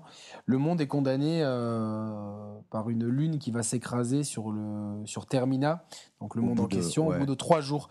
Et donc tu joues ces 3 jours, donc qui correspondent à 3 heures de jeu, si j'ai bien calculer mon coup, mais quand tu joues sur console portable, tu joues 5 minutes, je sors les chiens, tu vois, enfin, j'ai pas joué d'une traite, on va dire, donc j'ai un peu du mal à spatialiser le temps, mais du coup, ces journées-là, elles sont, tu peux les revivre en fait à chaque fois que tu arrives à la fin, tu recommences au début, et donc tous les gens font la même chose. Donc si vous avez vu un jour sans fin, Groundhog Day, putain, j'ai du mal à le prononcer, avec Bill Murray. L'acteur qui est Bill Murray, donc Peter Venkman dans SOS Phantom. Ouais. Donc c'est le même principe que ce film, qui est un film génial. On vous l'a déjà dit dans un précédent podcast. Ouais. On vous redit. Si vous suivez bien, vous le savez déjà. Ouais, c'est pas vraiment. Vous passez une bonne soirée. Si vous êtes accompagné avec madame ou monsieur, c'est encore mieux. Ce film-là, un chocolat chaud, une couverture. C'est la super soirée cinéma un peu tranquille à la maison, donc voilà. Et donc c'est le même principe, donc les gens revivent les mêmes 3 jours en faisant les mêmes choses, et donc cette répétitivité va vous permettre de remplir des quêtes, donc en anticipant ce que font les gens, et donc il y a un journal qui est tenu pour pouvoir se repérer au milieu des activités des gens. Et donc, de ce que j'ai compris, il y a peu de donjons, mais beaucoup de quêtes annexes, et donc beaucoup de liberté prise avec la structure des Zelda qui se découpe normalement avec donjon dans lequel tu prends un nouvel objet pour tuer un nouveau boss et arriver au donjon d'après. Donc là, on a la structure, elle est éclatée. Spontanément et vu de l'extérieur, c'est le principe même, il me rebute et il me repousse parce que à voir comment c'est implémenté dans le jeu, moi c'est quelque chose que je ne supporte pas, d'avoir des contraintes de temps, que ce soit dans la vraie vie et encore moins dans un jeu vidéo. Tu vois, j'aime bien en plus faire plus profiter de l'exploration, de prendre mon temps et d'apprécier un jeu à mon rythme, à ma guise, si tu veux. Donc là, ouais. Savoir qu'il y a cette contrainte de temps, déjà moi ça me fait un petit peu peur. Et à voir, c'est peut-être bien foutu. Mais j'avais un petit peu cette crainte, même si je suis moins dérangé que toi par ça. Et à jouer, c'est pas autant. J'ai peut-être pas suffisamment avancé, mais j'ai l'impression que c'est quand même, surtout avec les ajouts qu'il y a eu sur la version 3DS, qui la rend un peu plus souple que la version 64. D'origine, ouais. Mais en plus, tu vois, c'est Nintendo, donc tu vois, tu sais qu'avec eux, ça va pas être frustrant. Ouais. Ouais, mais tu vois, s'il faut noter les activités des uns et des autres, anticiper leurs actions et tout, il y a un côté prise de tête pour moi, si tu veux. Ouais, bien sûr. Mais je pense que tu notes pas, il y a un journal et tout est rentré automatiquement. Tu as un emploi du temps aussi, ouais. Qui est fait automatiquement avec tous les personnages, ce qu'ils font à telle heure. Donc c'est ça qui est vachement bien. Je viens de l'effleurer en fait, donc je peux pas vraiment vous développer. D'ailleurs, si on a dit quelques petites bêtises sur cet épisode, vous nous en excuserez. Mais tout est fait en fait pour rendre le truc ludique et pas que ça soit à toi de te prendre la tête. Et tu sais pourquoi plus ou moins il y a cette notion de temps dans le jeu ? Non. Parce qu'a priori, ils étaient les équipes de développement étaient poussés, je vois. Ouais, ils étaient poussés par le temps. Ils devaient faire un petit peu le jeu de manière un petit peu rushée entre guillemets. Et donc du coup, ils ont un peu mis de leur stress, de leur pression du temps au cœur même du jeu, quoi. D'accord. Bon, ouais. C'est intéressant, quoi. C'est intéressant. Je l'avais entendu cette histoire. Maintenant que tu me le dis. Mais voilà, ouais, non, en tout cas, c'est un des jeux qui va dans une direction un peu différente. C'est un des jeux qui s'écarte des canons de la série. C'est l'épisode qui a peut-être le plus divisé la communauté, je pense. Hein. Bah, je pense que déjà, beaucoup de gens de la communauté ne l'ont pas fait. Il y avait cette histoire de Rampack et il n'a pas eu forcément bonne presse. Ouais. C'est vrai que c'était dur. Ocarina of Time était quand même dur à digérer tellement qu'il était... révolutionnaire pour l'époque, arrivé si peu de temps après. Mais il est souvent réhabilité aujourd'hui et je comprends en le faisant pourquoi, tu vois. Donc voilà, et donc ça nous, on vous en parlera peut-être un peu plus dans une prochaine émission quand je l'aurai terminé. Ouais. Par contre, ça nous amène du coup à l'épisode suivant, en fait à 2 épisodes suivants, qui sont Oracle of Seasons et Oracle of Ages. Qui sont... alors, à la base, et ça, j'ai peu trouvé de choses dessus, mais je sais que je l'ai re-entendu depuis, moi qui suivais l'actualité Zelda, il devait y avoir 3 jeux faits par le studio Flagship, qui est un studio avec des gens de Capcom majoritairement, mais aussi des gens de Sega et de Nintendo. Donc c'est le premier épisode qui n'est pas directement développé par Nintendo, et donc il y a 2 épisodes, donc, et un code fourni dans l'un des jeux te permet de poursuivre ta quête dans l'autre, en fait. Donc c'est un peu précurseur de ce que fait Pokémon depuis. Ah oui, okay. Donc c'est ces 2 épisodes, alors j'en ai fait qu'un, j'ai fait le Oracle of... putain, j'ai un doute sur celui que j'ai fait. Ages, bien sûr. Je commençais par le temps. Attends, c'est sorti sur quoi ? Sur GBA ? Game Boy Color. Game Boy Color, okay. Ouais. Et c'est dispo en console virtuelle pour les curieux. Alors moi, c'est peut-être les Zelda que j'ai le moins aimé. Je trouve que voilà, ça se déroule dans 2 univers. Donc un, c'est Old Room. Et les 2 sont dans Old... Ah, j'ai un doute. En tout cas, il y en a un qui... Ouais, c'est ça. Les deux sont dans le même, apparemment. Old Room et... non, c'est pas du tout le même, pardon. Je vais y arriver. Je vais me servir de Wikipédia. C'est un outil magique. Voilà. Old Room, c'est dans Season. C'est Labina ou Labrina. J'y vois pas assez bien. Labrina, donc c'est celui que j'ai fait en plus, c'est Oracle of Ages, voilà, pardon. Désolé, du coup, c'est, je vais vous avouer, j'ai peu de souvenirs de celui-là. Je l'ai fait vite fait. Je l'ai vraiment... Il a des bonnes mécaniques de jeu, c'est un Zelda, mais qui est trop classique, qui a du mal à se démarquer. Et il y a un truc avec le passé, le présent, en tout cas dans Oracle of Ages, donc qui est une mécanique de temps, donc dans Oracle of Seasons, c'est une mécanique de saison, donc qui joue donc sur un peu dans les mêmes la même lignée que Link to the Past ou Ocarina of Time, qui joue sur deux univers différents qui sont liés par les actions de l'un et de l'autre. Et c'est 2 épisodes honnêtes. Mais qui rentreront jamais au panthéon des épisodes, parce qu'il leur manque peut-être ce petit supplément d'âme qui font la magie, vraiment la force des Zelda, hein, tu vois. Il y a un autre épisode qui est sorti sur console portable quelques années après, et qui a été aussi développé par Capcom, par la même équipe, le Minish Cap, et celui-là est bien plus intéressant, on reviendra dessus dans quelques temps, parce que ça c'est Oracle of Seasons et Oracle of Ages sont sortis en 2001. En 2003, il y a une énorme claque qui arrive dans la gueule des joueurs, c'est The Wind Waker. Et une claque, pourquoi ? C'est parce que les gens s'attendaient à quelque chose de plus mature. Il me semble même qu'il y avait eu des démos. Oui. Link se battre contre Ganon dans un combat d'arène assez contre Ganondorf, même, parce que Ganon c'est la forme porcine. Exact. Ganondorf c'est la forme humaine dans un donjon, donc des images qui étaient époustouflantes pour l'époque. Moi je me rappelle être complètement me dire il me faut ce jeu tout de suite, et quand t'es présenté Wind Waker, les gens les gens sont déçus globalement. Il y a des gens qui la première réaction c'est plus ou moins ça. Voilà, parce qu'on tombe sur du cartoonesque en cel shading avec un monde très marin.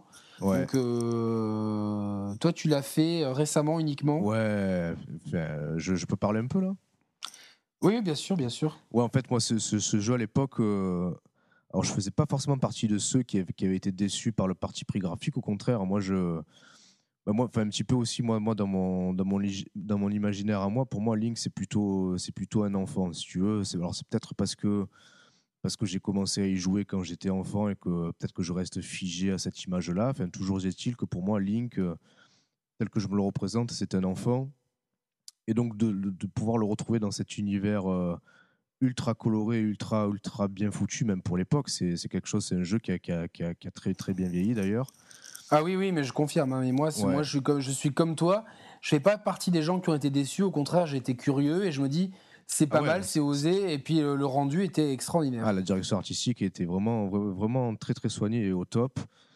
Et malgré tout, ça a été un acte manqué, parce qu'à l'époque, je jouais beaucoup moins que maintenant. J'avais tout juste j'avais la vingtaine, donc je bossais, j'avais mes études. Bon, j'avais pas trop le temps pour jouer. Et malgré tout, depuis sa sortie, à chaque fois, cet épisode-là, il me restait trotté dans l'esprit. Je me disais, putain, j'ai toujours eu une envie folle de le faire. Alors, il y a peut-être 2-3 ans de ça, je m'étais dit, putain, je regardais un petit peu sur Internet le prix du jeu sur GameCube, il était encore atrocement cher. Je me disais, merde, ça me fait chier de le prendre quand même sur GameCube. Et puis, je nourrissais toujours un espoir au fond de moi qui le remasterise sur Wii U, donc ce fameux Nintendo Direct où ils ont annoncé le remaster. J'étais aux anges. Je me disais, putain, finalement, ma patience de 10 ans va être récompensée dans une version ultime remasterisée. C'est un peu ce que j'ai avec Majora's Mask, en fait. Voilà, ouais, c'est ça. Je comprends très bien... Ce que tu ressens ouais. Parce que et puis en plus c'est un bon épisode. Ah carrément ouais, donc quand il est sorti je l'ai pris day one. C'est un jeu que j'ai fait en grande partie avec ma femme aussi qui était spectatrice et écoute on s'est régalé déjà. On l'a déjà dit, mais l'univers, tu vois, c'est cet univers qui tranche un peu aussi avec tout cet environnement maritime. C'est là aussi, c'est vraiment l'aventure avec un grand tas, avec ce bateau. Puis t'as une ambiance un petit peu enfantine, mais qui évolue aussi vers quelque chose de bien plus grave par la suite. Mais le gameplay est super bien réglé. Alors moi, je l'ai fait après Skyward Sword. Sans rentrer dans les détails, ça a quand même son importance, parce qu'on en parlera après, mais Skyward Sword avait quand même... un gameplay qui manquait un petit peu de confort et d'accessibilité de par le Wii Motion Plus. Là, de pouvoir retrouver finalement un Link à la manette. En plus, pour le coup, le système de lock et de combat était super bien foutu aussi, je trouve. Tu vois, les combats étaient très rythmés avec cette espèce de freeze à chaque fois que tu touchais les ennemis. Ça donnait un cachet aussi au jeu. Assez incomparable. C'était quoi le coup de la frise là? J'ai un gros bug, alors je l'ai fait 3 fois. Pas quand souvent les ennemis, tu te retrouvais par exemple en 1 contre 1 face à un ennemi, pas forcément un boss, un ennemi lambda. Ouais. Tu le lock comme ça. Tu y files un coup, et à chaque fois que tu y files un coup, t'as une sonorité et un léger freeze entre chaque coup qui en fait ça marque un petit peu l'intensité du coup. J'ai honte parce que pour moi, c'est une... non mais parce que je comprenais pas, parce que je pensais une frise comme une frise chronologique. J'étais complètement perdu là. Un frise avec 2 E, Z2 donc Z2, ok ouais. Oui ça oui bien évidemment. Je me dis mais merde, qu'est-ce qui se passe là, je dis complètement perdu. Et puis même, tu te retrouves au début du jeu, je crois que c'est le premier donjon où c'est l'infiltration en fait. Putain, ça je m'y attendais pas en plus, c'est génial quoi. Mais alors c'était un peu relou, tu vois, tu vois. Ouais, c'était un peu relou à l'époque. L'infiltration là. Ouais, ça m'avait un peu en fait, si tu veux, je l'ai fait à sa sortie, j'ai un pote qui a acheté le jeu et la GameCube, mais il partait 2 mois en vacances. C'était Olivier, je sais pas si tu te rappelles de mon pote. Oui, il partait 2 mois en vacances ou 3 mois. Il était moniteur dans une colo. Il m'a dit tiens, je te passe la console et le jeu. Tu me diras si c'est bien. Donc moi, j'étais tout content parce que j'avais pas de GameCube et je projetais pas forcément d'en acheter. Je me suis dit je vais passer à côté de ce Zelda. Et voilà mon pote que je salue au passage et que j'embrasse très fort, qui me passe sa console avec le jeu. Et du coup, moi j'ai à part ce truc d'infiltration qui, je sais pas pourquoi, mais à l'époque ça m'avait cassé les couilles. Et, je sais pas. En plus, c'est marrant, c'est quand tu te plaques contre le mur, tu vois Link avec sa mimique super expressive. Ouais, non mais en fait quand je l'ai refait des années plus tard et j'ai trouvé ça c'est mieux que dans mon souvenir, tu vois. Donc comme quoi des fois l'appréciation au moment où tu le fais. Mais c'est vrai que dès que le jeu se lance vraiment, on va dire, que t'as ton bateau, etc., t'as un putain de sentiment d'aventure. Le jeu est déstabilisant parce que il y a très peu de terre, il y a beaucoup d'îlots sur lesquels il y a souvent pas grand chose à faire, il faut dire la vérité. Mais du coup, t'es accompagné de ton bateau. Et moi, je l'ai toujours kiffé, le bateau. Je trouvais qu'il était vraiment cool. Clair, c'est clair. Une personnalité, il y avait des dialogues assez sympas, rares, mais un peu fins entre le bateau et Link. Et du coup, je trouve moi j'ai jamais été trop dérangé par les voyages en bateau qui ont été accélérés. Alors en plus, là, pour la version remasterisée, dans la version sur Wii U, mais c'est vachement optimisé. Et moi, à l'époque, j'étais vraiment, c'était tellement vaste, tellement grand et tellement beau pour l'époque, donc que finalement, c'était un plaisir. Et puis, la façon de trouver les trésors, c'était vraiment le côté un peu pirate, carte au trésor, etc. Je trouve que c'est un jeu tu pouvais qui a amené une... T'avais même des poissons qui pouvaient t'aider à trouver des trésors. Tu leur filais à manger avant et puis ils te filaient des indices. Tiens, à tel endroit, il peut y avoir telle chose. Tu vois, donc ça te poussait à aller voir ce qu'ils te disaient. Et puis tu regroupais les informations, tu atterris sur un trésor, quel qu'il soit. Tu vois, mais c'est toujours cool, quoi. Ouais, non, il y a vraiment tout ce côté. Et puis il y a pas mal d'humour. Du coup, le côté cartoonesque amène justement. Permet au jeu d'être moins sombre que les autres. Il y a un côté un peu plus léger. Le Link et les personnages en eux-mêmes, ils ont une putain d'animation qui est super bien rendue. C'est vraiment. Ouais, il y a un vrai cachet. C'est ça, c'est un vrai dessin animé interactif. Il y a une vraie ambiance de un peu à la cool dans ce jeu, un peu. Voilà, c'est un peu plus light, on est moins dans la gravité que les autres Zelda, on est plus... on retrouve un peu le sentiment d'aventure, un truc un peu différent. Et c'est un jeu que... Alors, vous allez rigoler, mais je trouve qui ressemble beaucoup à Assassin's Creed Black Flag.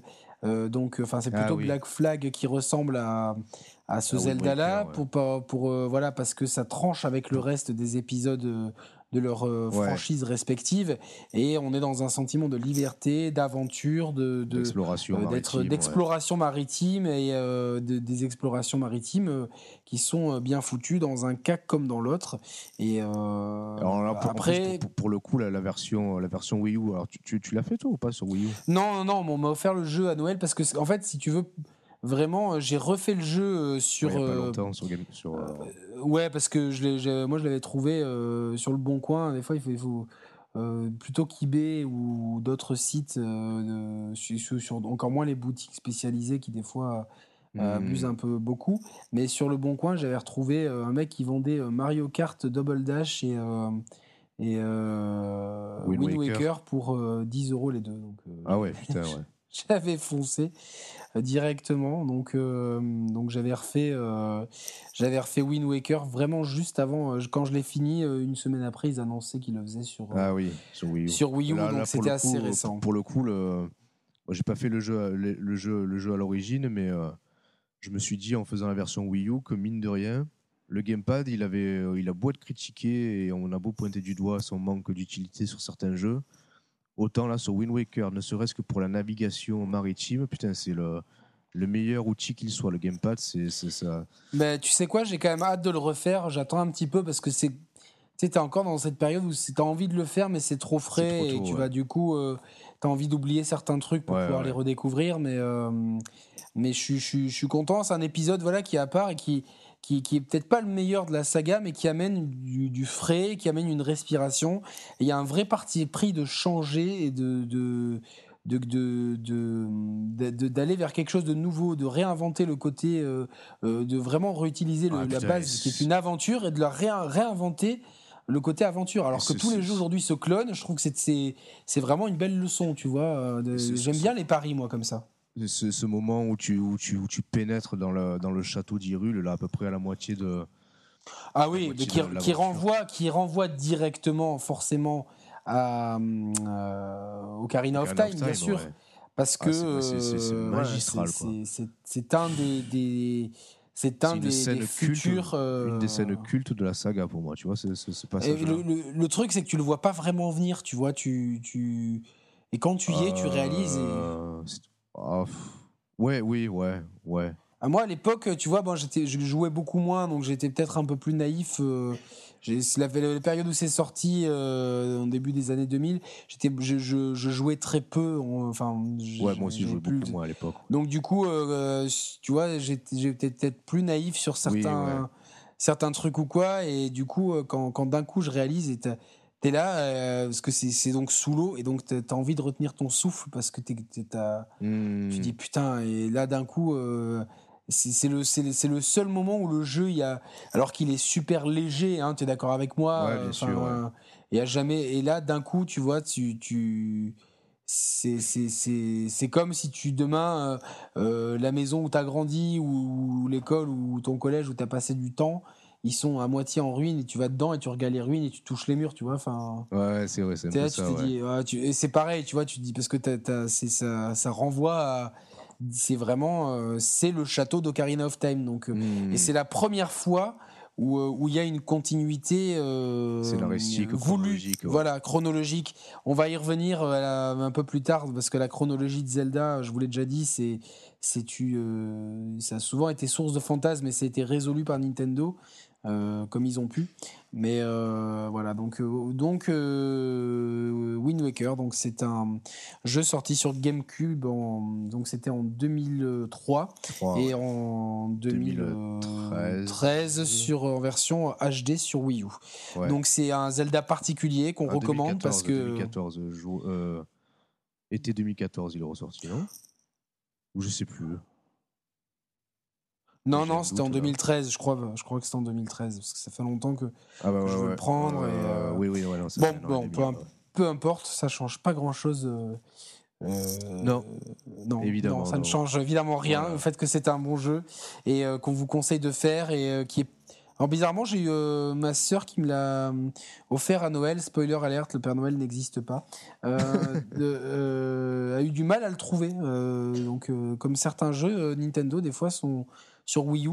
Il y a des jeux qui sont pas faciles à trouver. Celui-là, bizarrement, il était en rupture de stock un peu partout. Je sais pas si c'est encore le cas aujourd'hui, si c'était dû à Noël. Fallait me le dire. Je te l'aurais vendu 500 ou 600 €, tu vois, mon exemplaire. Non, c'est bon. Ah là là, c'est pas vrai celui-là. Tu es vraiment malhonnête, hein, après m'avoir fait basculer dans le piratage il y a quelques années, ouais. Et maintenant tu veux m'apprendre comment on vole les gens sur le Bon Coin, c'est terrible. Et voilà, donc juste après il y a eu Force World Adventure et je peux pas vous en parler parce que je l'ai pas fait, mais c'est un jeu en tout cas qui était un Zelda multijoueur, ouais. Entre la Game Boy Advance et la GameCube, donc... Un peu les prémices du gameplay asymétrique. Hein. Voilà, donc il y en avait un qui jouait sur Game Boy Advance et l'autre sur GameCube. Donc c'est une succession de niveaux avec des énigmes qui se déroulent à plusieurs. C'est plus ça, en réalité, c'est pas un vrai épisode canonique, je pense que c'est plus un épisode pour mettre en avant une technologie. Voilà, comme, voilà c'est plus c'est un peu Link qui est au service...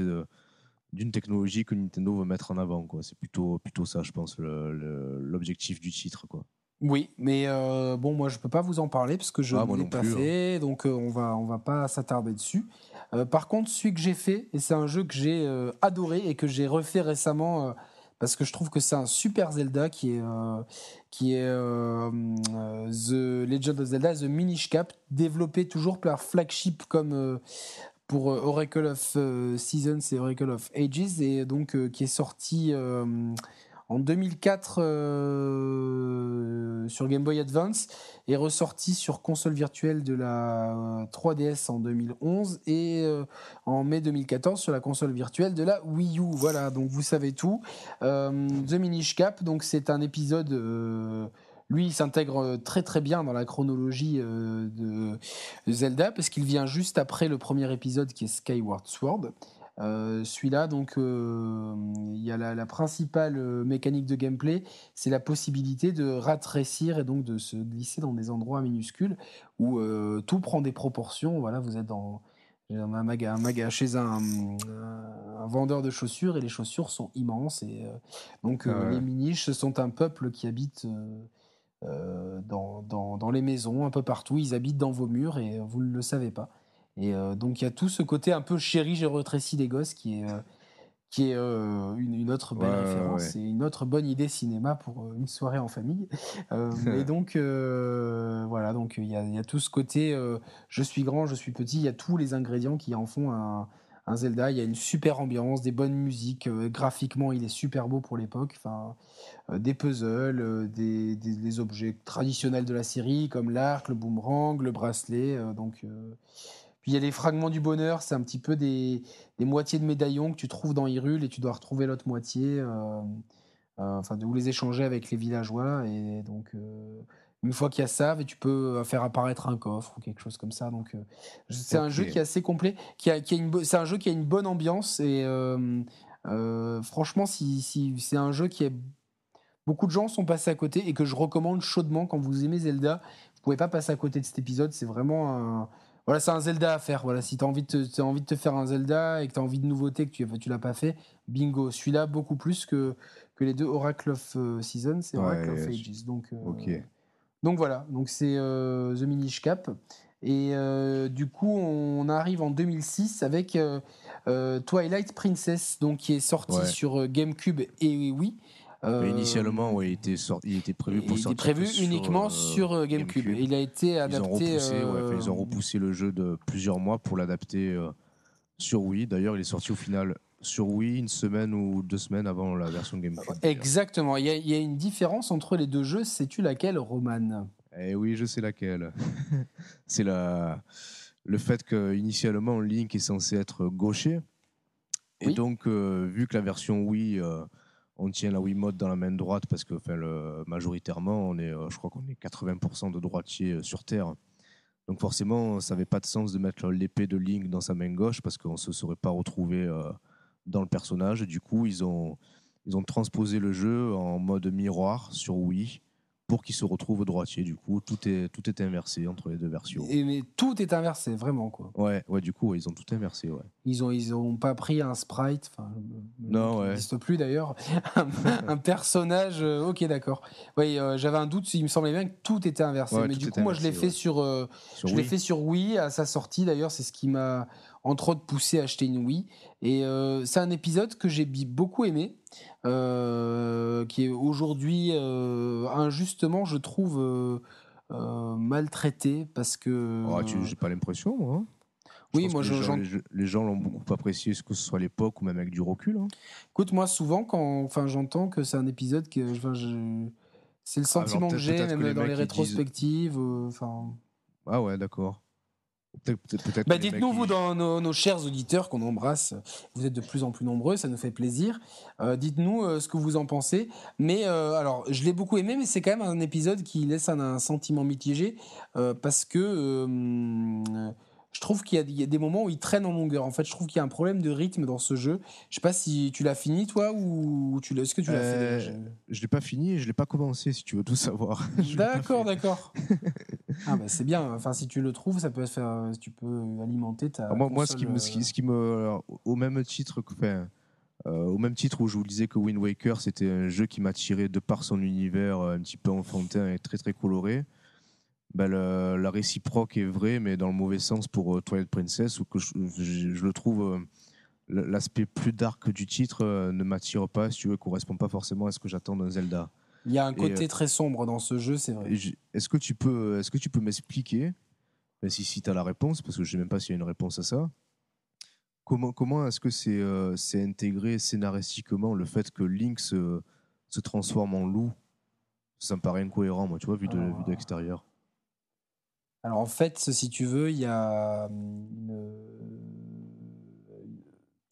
un petit être qui s'appelle Midona. Midona, voilà, ouais, c'est ça. Midona, j'avais un doute. Et Midona, en fait, si tu veux, c'est un esprit. Attends, j'ai un gros doute sur. J'ai pas envie de dire des conneries en fait sur le scénario. Mais est-ce que c'est quand tu joues au jeu, c'est cohérent de se transformer en loup? Tu connais la capacité de Nintendo à voilà, donc en fait Midona, c'est un personnage important dans l'histoire et du coup je pense que la princesse du crépuscule, me semble-t-il. Et du coup, je pense que c'est elle qui donne le pouvoir à Link de se transformer en loup. Mais c'est pas du tout incohérent. Et donc, on retrouve en fait cette structure chère à la série. Des deux mondes. Alors, je suis désolé, j'ai pas pu répondre à la question de Roman, mais j'ai pas envie de dire une bêtise. Et c'est un jeu que j'ai fait à sa sortie et que j'ai pas refait depuis. Je me tâte des fois à le refaire. 2006, et c'est vrai que ça fait 9 ans et ça passe vite. J'ai un petit doute sur le scénario. En tout cas, que pour pour répondre en substance. C'est pas du tout choquant d'un point de vue scénaristique. Et mais bon, le jeu, ce qui est, tu le joues au Wiimote, à la Nunchuk. C'était assez intéressant à l'époque, ça avait un peu la promesse de te prendre pour Zelda, mais aujourd'hui c'est vrai que c'est quand même le motion gaming, c'est vrai que ça a fait long feu, et du coup c'est vrai que c'est une des principales raisons pour lesquelles j'ai pas envie de le refaire, pour être honnête. Mais à la limite, tu vois, je pense qu'en termes de motion gaming, quitte à faire ou à en refaire un épisode, il vaut mieux peut-être se tourner vers celui-ci que Skyward Sword, qui bien qu'il est bien plus poussé. On reviendra dessus dans 2 minutes, mais pour Twilight Princess, même si c'est finalement c'est finalement qu'un gimmick, la Wiimote, par rapport à la précision. C'est un gimmick obligatoire, bien, en fait. Oui, ça fonctionne bien, t'es pas frustré par le truc, mais voilà, bon, c'était le principal attrait du jeu à sa sortie, de pouvoir se prendre pour Link. Au final, puis, du coup, bon, il y avait tout ce qui était aussi tir à l'arc et tout, non? Oui, enfin, franchement, les périphériques de la Wii sont vraiment bien mis à profit, c'est assez intéressant.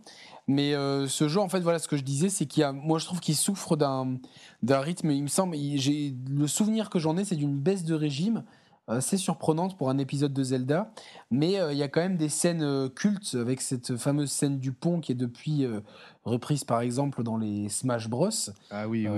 Voilà, donc il y a quand même des scènes cultes, et là aussi il y a clairement un renvoi à Ocarina of Time.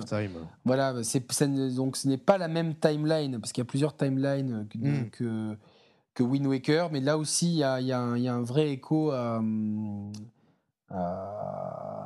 Ocarina of Time dans celui-là, et on lui a beaucoup reproché aussi d'être trop proche d'Ocarina of Time, de vouloir trop retrouver le succès d'Ocarina of Time. Je ne suis pas vraiment, il y a beaucoup de ressemblances, notamment dans enfin c'est vrai que esthétiquement on a quand même une continuité. Là où Wind Waker tranchait radicalement, mais je suis pas vraiment d'accord. Moi, je trouve que, au contraire, voilà, c'est un épisode que je vais refaire. J'y tiens à le refaire, parce que souvent on n'a pas du tout la même appréciation, surtout presque 10 ans après. Ça me donnera un œil neuf sur le jeu, mais c'est un jeu que je trouve, c'est sûrement pas le meilleur des Zelda, mais c'est pas le moins bon non plus, et mais j'ai bien préféré Skyward Sword, pour tout vous dire, pour plein de raisons. Parce que voilà, je trouve que celui-là il manque de rythme, et c'est vrai qu'il est peut-être tout ce qui arrive, on l'attend, en fait. On manque un peu de surprise dans le scénario, les objets, les donjons, c'est vrai que ça manque un petit peu de spontanéité. Ouais, tu lui reprocherais qu'il ronronne un peu trop. Voilà, il ronronne un peu par moment, d'autres non. Et j'ai des souvenirs de scènes dans le lac Ilia qui était très bien, sur le pont au-dessus, même dans le royaume des ombres. Bon, c'était pas toujours ce qu'il y avait de plus marquant dans le jeu, mais c'est vrai que c'était voilà, il y a des gimmicks intéressants, mais c'est vrai que j'ai eu l'impression qu'ils ont rempli un cahier des charges, tu vois ce que je veux dire. On fait un Zelda esthétiquement proche d'Ocarina of Time, allez, y a pas la mécanique de voyage dans le temps, mais le monde du crépuscule, le royaume du crépuscule, check, une transformation, check, et un petit écho au passé, check, c'est le sentiment que j'ai, mais c'est quand même à l'époque, c'était un Zelda, en fait, si tu veux, tu savais à quoi t'attendre, et t'en avais pour ton argent. You pay what you get for. Donc, you get what you pay for. Pardon, putain, je voulais faire des traits d'esprit en anglais. C'est tombé dans le lac, au fond du lac Ilia. Là, j'y suis tout au fond.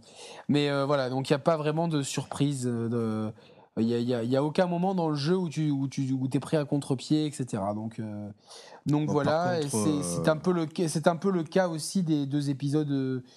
Suivant, Spirit Tracks et d'abord Phantom Hourglass. Phantom Hourglass et Spirit Tracks qui sont là, on tombe un petit peu dans l'univers graphique, et au niveau de Link, c'est un peu je crois que c'est la continuité en termes de chronologie de Wind Waker. Phantom Hourglass, c'est la suite directe de Wind Waker. Ouais. Donc on retrouve les mêmes personnages. Je sais pas si c'est le même Link ou non, j'ai un tout petit doute parce que pareil, lui je l'ai fait à sa sortie et ouais. Mais en tout cas, on est dans la même lignée. C'est ce qui est de novateur, c'est que Link se déplace au stylet sur la carte, c'est un peu déroutant au début mais finalement, c'est assez ça fonctionne très bien hein. Ça fonctionne bien et il y a plusieurs mécaniques de jeu avec notamment un temple central dans lequel on évolue petit à petit au fur et à mesure des missions et dans lequel on doit éviter des statues. Des gros gardiens, ouais. Voilà, donc c'est vraiment des niveaux qui sont... complètement différente de ce qu'on avait connu dans Zelda, avec des mécaniques de jeu intéressantes, un peu stressantes. Moi, je dois l'avouer qu'il y a trois fois où...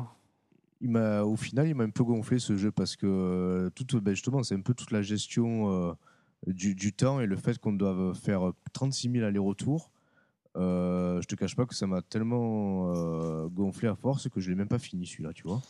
Ben, moi, je suis exactement comme toi. Je suis arrivé près de la fin, mais c'est vrai que il est gonflant et je l'ai trouvé répétitif, rythmé, il y avait des trucs... Ouais.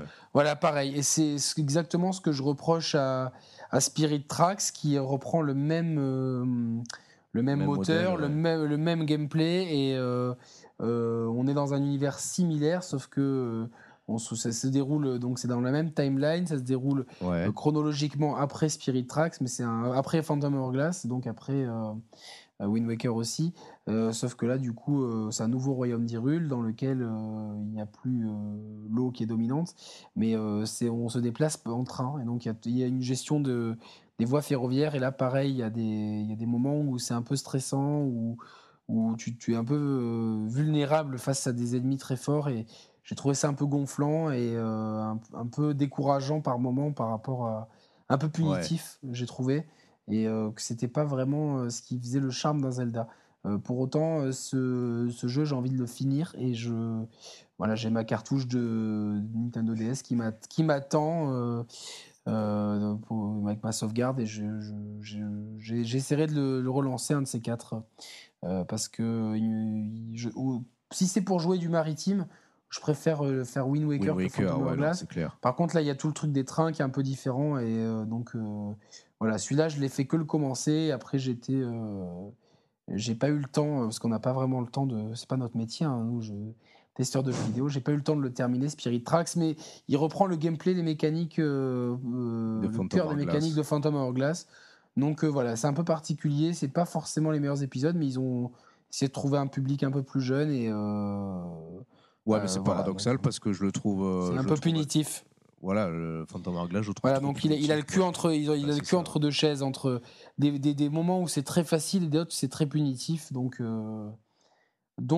voilà. Et du coup, donc ces épisodes sont sortis respectivement en 2007, en 2009, en 2011 au vrai nouveau Zelda, le premier Zelda exprès pour la Wii.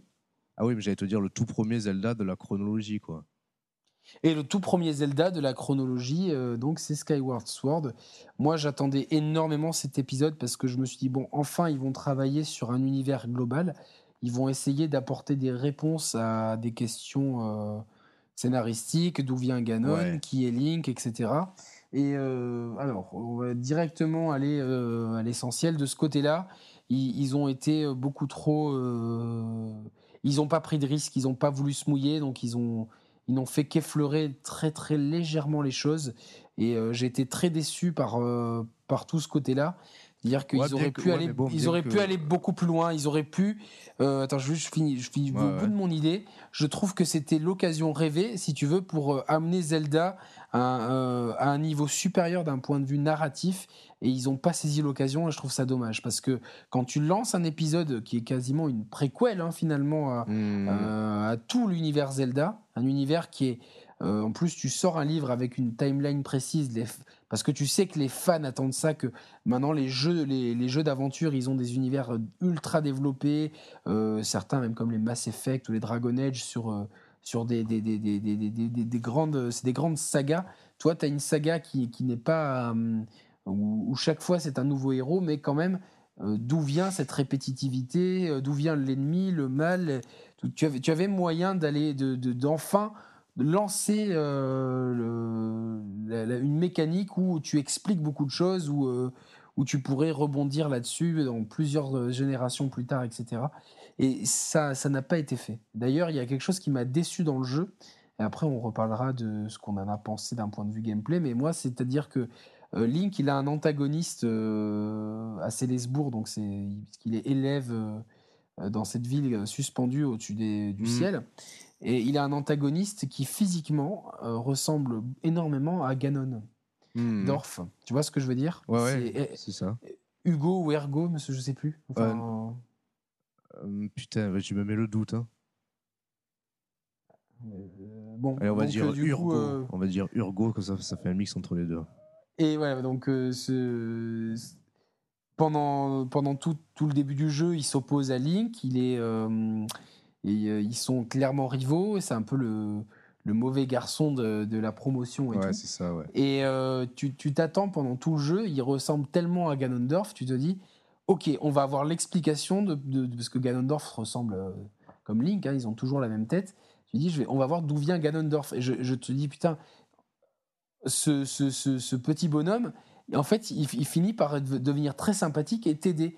Et ouais, jusqu'à la fin du jeu, je me suis dit, putain, c'est génial de faire de Ganondorf. Il va retourner sa veste ou quoi? Non, je m'attendais pas du tout à ça. Je me suis dit, ce gars-là, en voulant faire un acte de bravoure, parce que le mal est symbolisé par une espèce de yéti dégueulasse qui sort de son trou d'où il a été scellé par les dieux. Et en fait, Urgo, si c'est pas son nom, vous nous excusez, parce que si vous nous suivez, vous comprenez qu'on a un gros problème avec les prénoms.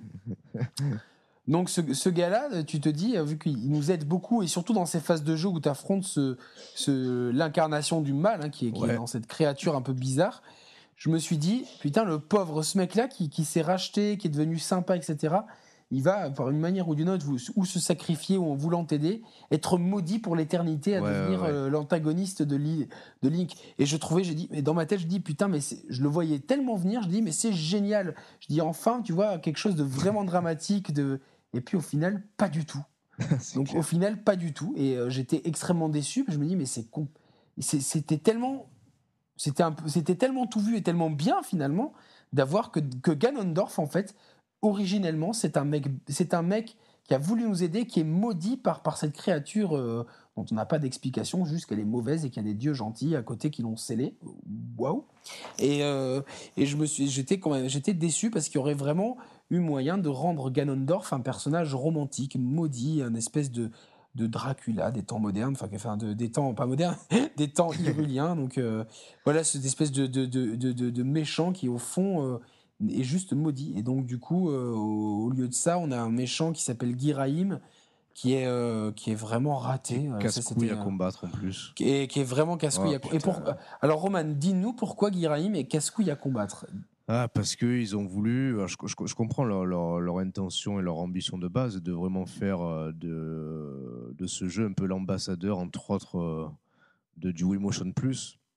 Parce que là, pour le coup, on va critiquer le gameplay, mais on peut dire quand même une chose, c'est que l'épée, elle répond quasiment au doigt et à l'œil avec notre propre poignet, nos propres mouvements. Le problème, c'est que ça reste du jeu vidéo, et qu'un jeu vidéo, si c'est trop exigeant et trop punitif, ça devient fatigant et ça manque de confort. Ouais, ce jeu, il est fatigant, en fait. Je suis entièrement d'accord. Tu peux pas y jouer tranquille dans la canapé tout le temps. Non, il faut être. Alors moi en plus, le Wii Sensor Bar, vous le savez, il a une portée limitée. Il est dépendant de la luminosité, donc. Ouais, mais alors je crois pas que ce soit tributaire du Sensor Bar. Le Sensor Bar, il sert juste à pointer à l'écran. Tout à fait. Mais c'est-à-dire que le curseur. C'est la façon dont il bouge. C'est le Wii Motion Plus, mais si t'es trop loin, il le perd. Tu vois, moi, il part en couille. Tu vois, si t'es trop loin. Et moi, j'ai pas eu de soucis par rapport à ça. C'est juste. Donc moi, si tu veux, j'étais obligé de bouger de mon canapé, de me mettre sur une chaise plus proche de ma télé. Mon salon, il est pas grand, mais je sais pas si c'est la luminosité. Non, c'était la façon dont c'était chez nous. Alors ma télé était encastrée dans un meuble à l'époque. Donc on devait vraiment être en face et avancer le canapé pour jouer à la Wii, donc c'était vraiment insupportable. Et donc à un moment où j'ai eu ce jeu, je ne pouvais plus avancer le canapé et du coup j'étais avec ce truc là que donc j'étais sur une chaise, donc c'est pas très confortable. J'y jouais même souvent debout à ce jeu là, donc pour vous dire. Ouais, moi aussi. Contre tous les boss, je les faisais debout pour être plus. Il fallait vraiment alors. Ouais. Alors c'est paradoxal parce qu'il y a une vraie immersion parce que c'est assez compliqué, parce que finalement je me demande s'il y a tant de gens que ça qui ont essayé le Wii Motion Plus. La Wii s'est vendue à des petits pains. Elle a vendu des petits pains en forme de Wiimote. Non, elle s'est vendue comme des petits pains et je serais curieux de savoir combien de Wii Motion Plus ont été vendus proportionnellement. Ça doit être dérisoire. Non, beaucoup, parce qu'ils ont commencé à le vendre en bundle avec Wii Sport Resort. Qui a fait des millions et des millions de ventes. J'ai rien dit, mais c'est quand même. Je pense qu'il y a beaucoup de gens qui sont passés à côté de cet épisode, et du coup, il faut vraiment l'essayer pour comprendre à quel point c'est exigeant et à quel point vraiment votre Wiimote c'est un manche de l'épée. Et si tu tapes, il faut vraiment taper les ennemis, certains sur le côté. Dans l'angle. Il faut vraiment être très précis dans les mouvements. Ils ont mis en place toute une gestion de l'inclinaison des coups selon les ennemis aussi. Justement, ils se sont servis de ça pour enrichir un petit peu le gameplay, pour l'adapter au Wii Motion Plus. En soi, on peut pas dire que ça marche. En réalité, ça marche très bien, mais c'est que c'est sur une longue session. Il y a des très bonnes. En fait, les intentions, elles sont très bonnes, elles sont très nobles, elles ont vraiment voulu. Ok, notre console de jeu, elle se base sur de la détection de mouvement. Désolé, au début de la vie de notre machine, c'était pas précis. Là, on sort finalement un accessoire au même titre que la 3D tient son aboutissement avec la New 3DS. Le motion gaming de la Wii tient son aboutissement et ne tient sa réelle substance et sa réelle capacité qu'avec le Wii Motion Plus. Eh ben, ils nous ont dit, ils disent aux joueurs, eh ben, on vous sort un Zelda qui tire pleinement profit. Et la promesse initiale de Twilight Princess, elle est vraiment tenue dans Skyward Sword. Mais c'est poussé, comme tu dis, c'est poussé à l'extrême. Et certaines fois, ça demande une précision qui est trop exigeante par rapport à. Faut être soi-même épéiste ou escrimeur pour y jouer. Du coup, les sessions de jeu, elles doivent être courtes parce que c'est très fatigant. Et moi, j'avais en plus Brioche, l'aîné de mes deux bulldogs, qui était petite à l'époque et qui était complètement fascinée par ce truc-là. Et je devais me barricader. La barricader dans un coin du salon, et elle pleurait parce qu'elle voulait, elle pensait que c'était un jouet. Donc Brioche, elle est obsédée, c'est la reine mère à la maison, elle doit tout contrôler, tout renifler, etc. Et ça, même quand elle était petite, au moment où je jouais à Skyward Sword, elle était complètement fascinée par, elle voulait absolument la Wiimote, donc elle pleurait, elle poussait donc moi j'étais en plus déconcentré par ma chienne qui était complètement qui faisait des fixations sur la Wiimote. À ce moment-là, donc j'avais un double handicap. Et en plus, moi, ce qui m'a gêné aussi dans le jeu, c'est que là où Wind Waker bénéficiait d'une animation du personnage de Link sans faille, tu vois, j'adorais la façon dont Link bougeait dans Wind Waker. Là, je trouve que par l'intermédiaire de ce système de motion gaming et de Wii Motion Plus, où ça retranscrit un point à l'écran, bizarrement. C'est un peu comme si le bras était animé par rapport à notre mouvement à nous, le bras de Link. Et ça le rend un peu rigide, voilà, ça rend les animations totalement rigides. Et même quand il court ou quand il saute ou quoi, c'est un peu les animations old school. Alors, pour autant, là, moi, je viens de me plaindre un petit peu du problème narratif, parce que la narration, elle garde ce côté naïf des Zelda, alors que clairement, c'était le moment où il ne fallait pas le faire.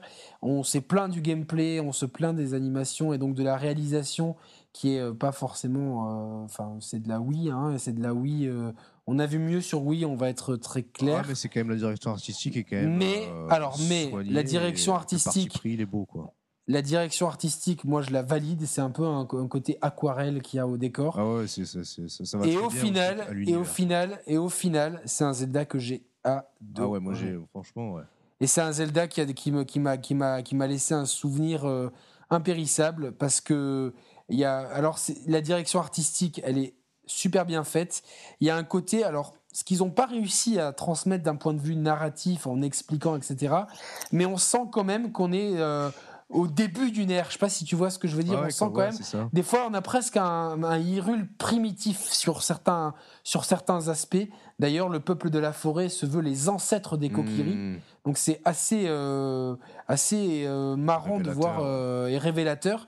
Et l'ambiance j'en ai des frissons sur l'ambiance musicale du jeu qui est remarquable, mais vraiment, que ce soit le thème que j'ai utilisé pour le générique d'introduction, le thème de Skyward Sword qui est épique et qui est formidable, mais il y a des thèmes dans le désert là, quand on a ces musiques très organiques qui jouent à fond sur les bastons.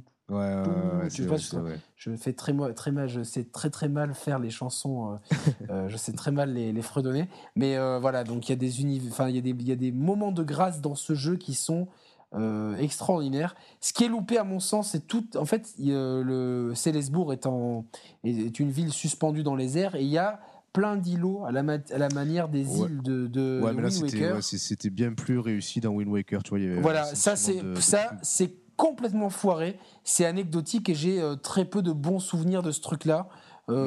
Éventuellement, il y a la rencontre avec un espèce de dragon, etc., qui est pas mal, mais qui n'était pas forcément dispensable. Par contre, les zones à terre, donc il y en a trois grandes, il y a globalement la forêt, le désert et le volcan pour être ultra... Feu, ouais, le volcan, c'est épique, quoi. Je trouve que c'est... Ouais, c'est épique. Tu retrouves vraiment les sensations... des premiers Zelda où les zones de volcan, tu savais que ça allait être rude. Dans le désert, il y a toute une histoire d'un peuple qui est éteint dans ce désert et que grâce à un minéral qui te permet de remonter brièvement le temps, tu redonnes vie forêt, et tu retrouves un petit peu l'histoire de ce peuple qui est complètement figé. Donc il y a un espèce de fatalisme dans ces zones-là, un espèce de nostalgie de c'est vraiment c'est un peu une espèce de Pompéi quelque part à l'échelle de Zelda, donc, et c'est accompagné par des musiques extraordinaires, puis t'as tout ce côté forêt qui est quand même bien foutu avec les ancêtres des Kokiri, tout ça, donc il y a d'un point de vue artistique, ce Zelda il est fabuleux, voilà, ni plus ni moins. Moi donc du coup, et ça va être le thème de notre prochaine émission, ça sera l'occasion de la sortie de The Order, de se poser la question si... je croyais que t'allais sortir ta blague. Oui, The Order, quelle blague, l'occasion de la sortie de The Order à Heineken 1664, voilà. Ça sera l'occasion de se poser la question, direction artistique, gameplay, qu'est-ce qui est le plus important, l'un, l'autre, les deux, voilà, parce qu'apparemment, même si on ne l'a pas encore fait, The Order est très classique dans son gameplay, mais mise tout sur son ambiance, son univers et sa narration, et donc ce Zelda, il est un petit peu là-dessus, le gameplay, on le critique, mais quand même, quand tu commences à maîtriser le jeu, c'était très intéressant et jouissif. Il y a des mécaniques de jeu intéressantes, très très bien, qui sont bien, qui sont plaisantes à jouer. Non, y a pas de souci. Tu es d'accord avec moi, son grand point fort, c'est sa direction artistique, que ce soit musicale ou graphique. Ah oui, non, on est vraiment dans un chef-d'œuvre et on est dans quelque chose qui met la pâtée à des jeux qui sortent aujourd'hui, parce que il y a un vrai parti pris, il y a un vrai travail, il y a une vraie cohésion entre l'univers graphique et l'univers sonore. Et ça, c'est quelque chose Pour revenir un peu sur le gameplay, tout le level design des donjons dans leur ensemble, ils sont... Je les ai trouvés très très bien équilibrés et très bien rythmés, les donjons. Oui, ça je suis d'accord. En fait, vraiment, tout ce qui est au sol, toutes les parties au sol, elles sont fabuleuses. Et tout est un petit peu plombé, mais... Oui et non, parce que c'est pas non plus une purge, c'est les parties dans le ciel qui sont largement en dessous, qui veulent renvoyer à Wind Waker, mais aux parties finalement les moins intéressantes de Wind Waker. Ouais. Donc le clin d'œil et la référence, elle n'était pas forcément bien trouvée, mais voilà, c'est pas rédhibitoire non plus. Hein. C'est ce que je viens de dire, c'est pas rédhibitoire. Ça aurait pu être beaucoup mieux. Mais quand t'es en bas, quand t'es dans ces zones-là, puis au début, tu as envie de comprendre, parce que là aussi, il y a un peu une mécanique de voyage dans le temps. Il y a ce personnage, là, cette vieille dame, et puis bon, quand elle te révèle son identité, enfin, il y a quand même. C'est marrant parce qu'ils avaient des. Et même dans comment ils racontent l'histoire, pas de ce Zelda par rapport à la chronologie, mais de ce Zelda intrinsèquement sur lui-même, ils ont des super bonnes intentions de narrative. Mais c'est ce que je reproche, ils vont pas assez au bout des choses, tu vois. Par moment, le jeu est très mature, et par moment, on dirait qu'ils osent pas, tu vois, qu'ils avaient envie mais qu'ils n'ont pas osé y aller à fond, tu vois, en se disant... Moi, je pense que ma théorie est déjà, je pense qu'initialement, ça allait...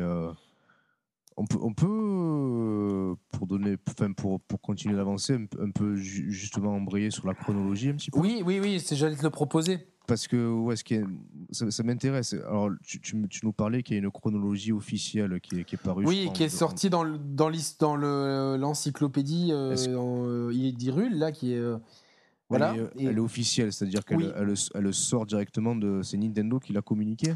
Oui, c'est vraiment parce que de toute façon, c'est un livre édité par Nintendo. Donc, alors, ouais. Est-ce que alors, pour moi, j'ai l'impression que cette chronologie, ils l'ont pondue pour répondre un petit peu aux attentes des fans qui réclament un petit peu des points de repère chronologiques et temporels dans la saga. Je pense que eux-mêmes, Nintendo, ne veulent pas trop attacher d'importance à ça. Et justement, ils veulent pas se cloisonner, se sentir prisonnier d'une timeline. Je pense qu'il faut le mettre au passé, ne voulez pas être prisonnier, voilà, se sentir. Mais la demande est trop forte et la concurrence, on va dire, propose des univers qui sont tellement devenus des univers plus riches, plus mature, plus détaillé. Je pense que le public est demandeur aussi de quelque chose. Toi, t'es vraiment en attente d'avoir une chronologie ou quoi ? Moi, j'ai pas envie de ça, en fait. Tu vois. Je suis pas vraiment en attente d'une chronologie, mais je suis en attente d'explications, tu vois, parce que... Et d'un peu plus de cohésion, tu vois. J'ai envie de comprendre, tu vois. J'ai envie d'avoir autre chose qu'une princesse à sauver. J'ai envie qu'il y ait d'autres enjeux derrière. Ouais, j'ai envie qu'on sans complexifier, mais qu'on approfondisse un petit peu, qu'on épaississe, si tu veux, la mythologie Zelda, parce qu'elle est quand même, elle est riche. Même sans le vouloir, ils ont créé un univers étendu qu'ils ont été obligés de relier par une chronologie. Ils s'en sont bien sortis.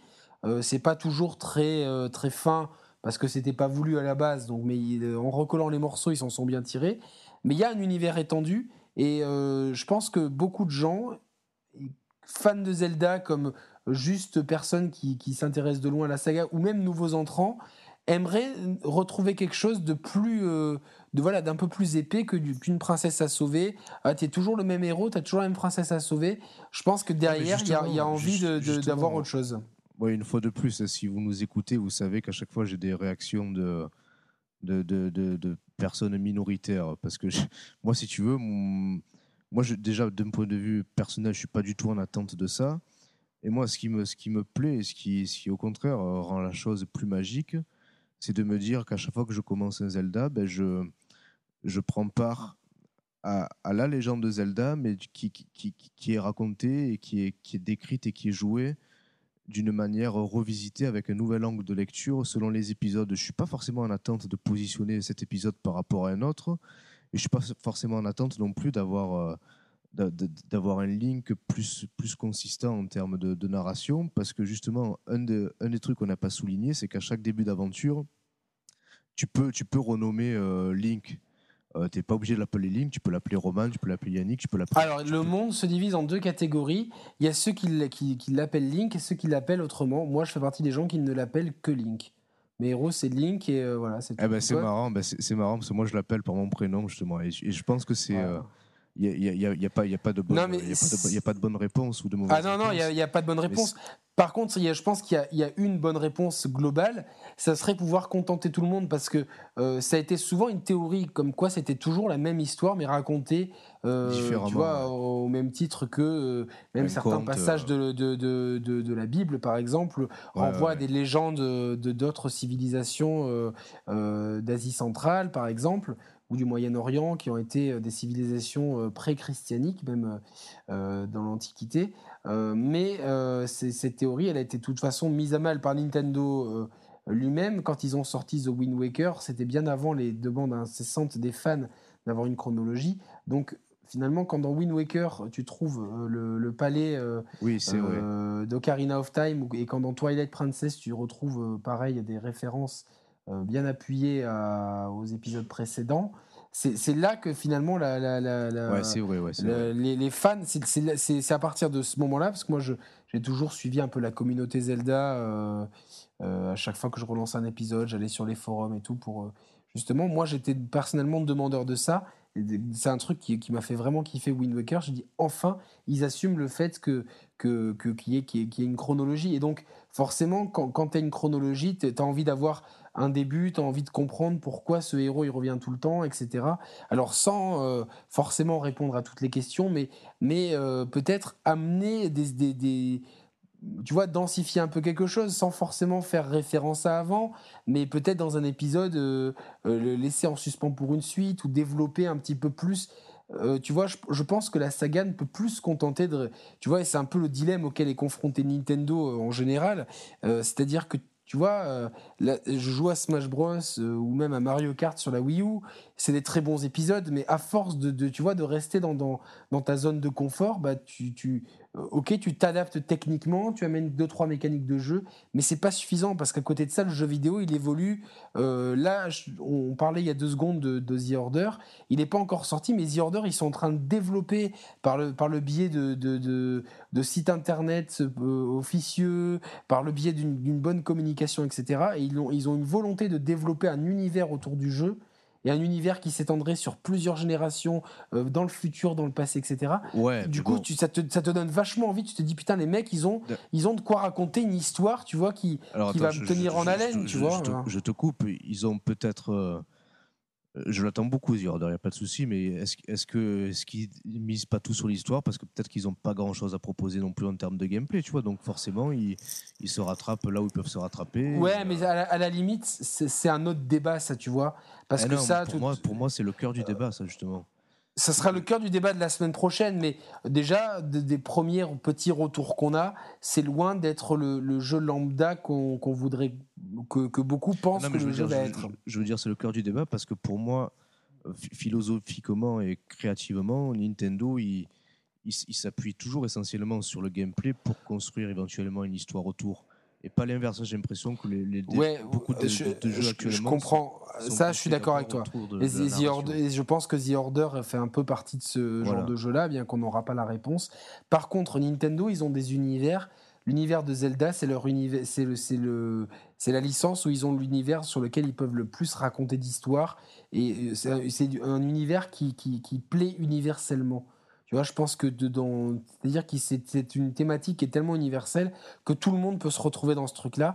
Mais je pense que le public maintenant, par rapport en plus, on est dans une ère où on regarde beaucoup de séries télé qui développent des histoires beaucoup plus complexes, denses et profondes que le cinéma d'antan, qui se contentait d'1h30, 2 heures de film, là où on peut avoir 6 ou 7 fois 24 heures. Donc...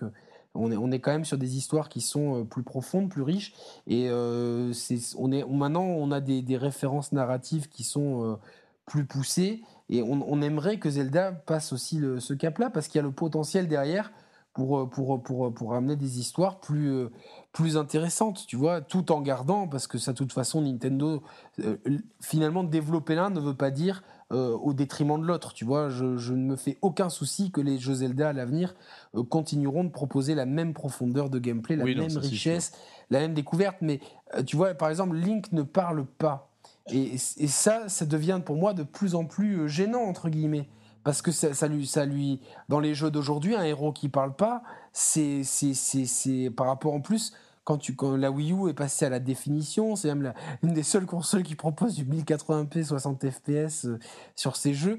Donc c'est quand même une console qui en a dans le ventre, qui peut proposer quelque chose d'épique. Quand tu vois qu'un Skyrim tourne sur des consoles moins puissantes, tu te dis, bon, bah, si Zelda peut avoir la richesse d'un Skyrim dans l'univers, c'est phénoménal, tu vois. Et t'as envie que Zelda se mette au niveau de ses concurrents, tu vois ce que je veux dire, de tous ces points de vue-là. Mais on a envie d'avoir le jeu ultime. Bah après, Bien sûr que le prochain Zelda, on est sûr qu'on va s'amuser. C'est un débat qu'on avait eu sur l'émission de 2015 où on en parlait à la fin, on n'était pas tout à fait d'accord non plus. Je comprends ce que tu veux dire. Après, je suis partagé parce que ce n'est pas forcément les attentes que j'ai dans un jeu, franchement. Donc, je suis, Ouais, mais tes attentes, elles sont dans le gameplay, tu vois, c'est ce que tu viens de dire. Mais si en plus de ça, tu vois, ça te permet de raconter une histoire qui soit autrement... qui aille plus loin, que le méchant veut s'emparer du pouvoir, donc il clignote la princesse, à toi de les délivrer. Tu vois ce que je veux dire? Par rapport à la prise de parole de Link, pour moi, ça double tranchant. Ça pourrait casser aussi une magie, puis ça pourrait casser le fait qu'on se mette à la place de lui, tu vois, parce que le faire parler, c'est en quelque sorte couper à nous notre propre imagination. Je sais bien, mais il y a eu d'autres expériences depuis. La plus parlante, c'est certainement Mass Effect, où tous les gens qui ont fait les Mass Effect se sont tous unanimement identifiés au commandant Shepard. Pourquoi ? Parce que tu peux façonner l'histoire par rapport à tes choix, tu peux façonner tes relations, qu'elles soient politiques, amicales ou amoureuses. Et du coup, même s'il a sa voix, que ce soit un homme ou une femme, il n'aura que deux possibilités de voix. Ça te donne... Tu n'es pas gêné parce qu'il n'a pas ta voix. Tu vois, il y a des pirouettes scénaristiques et des pirouettes de gameplay qui peuvent justement contrer le fait que les gens ne soient pas contents de la voix. Au pire des cas, ils peuvent ne pas lui donner de voix. Je trouve que ça serait un peu bête, tu vois, de pas se moderniser là-dessus. Mais au moins qu'ils complexifient, qu'ils épaississent leur histoire. C'est exactement ce que j'ai dit dans l'émission de 2015. Ils ont un tel terreau, ils ont une telle fanbase, ils ont l'univers parfait, tu vois, que tout le monde aime, mais développez-le, apprenez à raconter des histoires de façon moins niaise, en fait, de façon plus adulte, parce que votre public de cœur, il a grandi, et même les jeunes qui arrivent, ils ont des références. Tu vois, l'autre jour, je discutais avec des jeunes, ils avaient 13-14 ans, ils avaient regardé Breaking Bad. C'est quand même une série qui pousse la narration, le sens de l'écriture très loin. Ben, ces gens-là, même s'ils sont beaucoup plus jeunes que nous, c'est compliqué de leur faire entrer. Ils vont jouer à Zelda, ils vont s'éclater sur le gameplay. Mais aujourd'hui, les gens, on a envie aussi d'avoir des histoires. Et c'est finalement, tu vois, la promesse qu'on se donnait dans les premiers Zelda en s'imaginant l'histoire. Aujourd'hui, qu'on a la technologie, on a envie qu'elle nous la raconte. Tu vois ce que je veux dire ? Ouais, je comprends. Après, moi, je pense pas qu'ils vont aller dans cette direction-là, dans tous les cas. Donc je pense que ça serait une erreur de pas y aller, en fait. Je pense vraiment que ça serait une erreur parce que tu vois, ils retomberaient dans le même problème qu'à Smash Bros ou qu'à Mario Kart. C'est des super jeux, mais c'est des jeux qui n'ont pas de surprise, tu vois. Enfin, c'est je joue à toi-même, tu vois, t'es un fan de Mario Kart. On en a déjà parlé. Finalement, Mario Kart là. Il y a beaucoup moins joué. Pourquoi ? Parce que finalement, il n'apporte rien de neuf par rapport aux autres, tu vois. Non, c'est sûr. Et Smash Bros est dans la même configuration, New Super Mario Bros dans la Wii U dans la même configuration, et au final, on a, tu vois, même un jeu comme Pikmin 3, tu vois, il raconte une histoire derrière, et il le fait plutôt bien, tu vois, c'est sommaire. Ouais, non, c'est vrai. Mais tu vois, Pikmin 3, si on avait eu une histoire beaucoup moins sommaire, on serait peut-être moins impliqué dans. Alors ça reste ultra sommaire, ne me faites pas dire ce que j'ai pas dit, mais tu vois, je pense qu'on a besoin d'autre chose parce que l'histoire, on la connaît déjà, et au final, tu vois, j'ai beaucoup plus de mal à m'investir dans un jeu où j'ai pas d'affection particulière pour le background parce que il y en a pas, tu vois. Donc là, s'il y a une vraie relation avec la princesse, tu vois, imaginons dans le début du jeu, c'est ta femme, tu vois, t'imagines le rapport émotionnel que ça rend, tu vois, enfin. Il faut oser, je pense que c'est un peu l'avenir de la saga.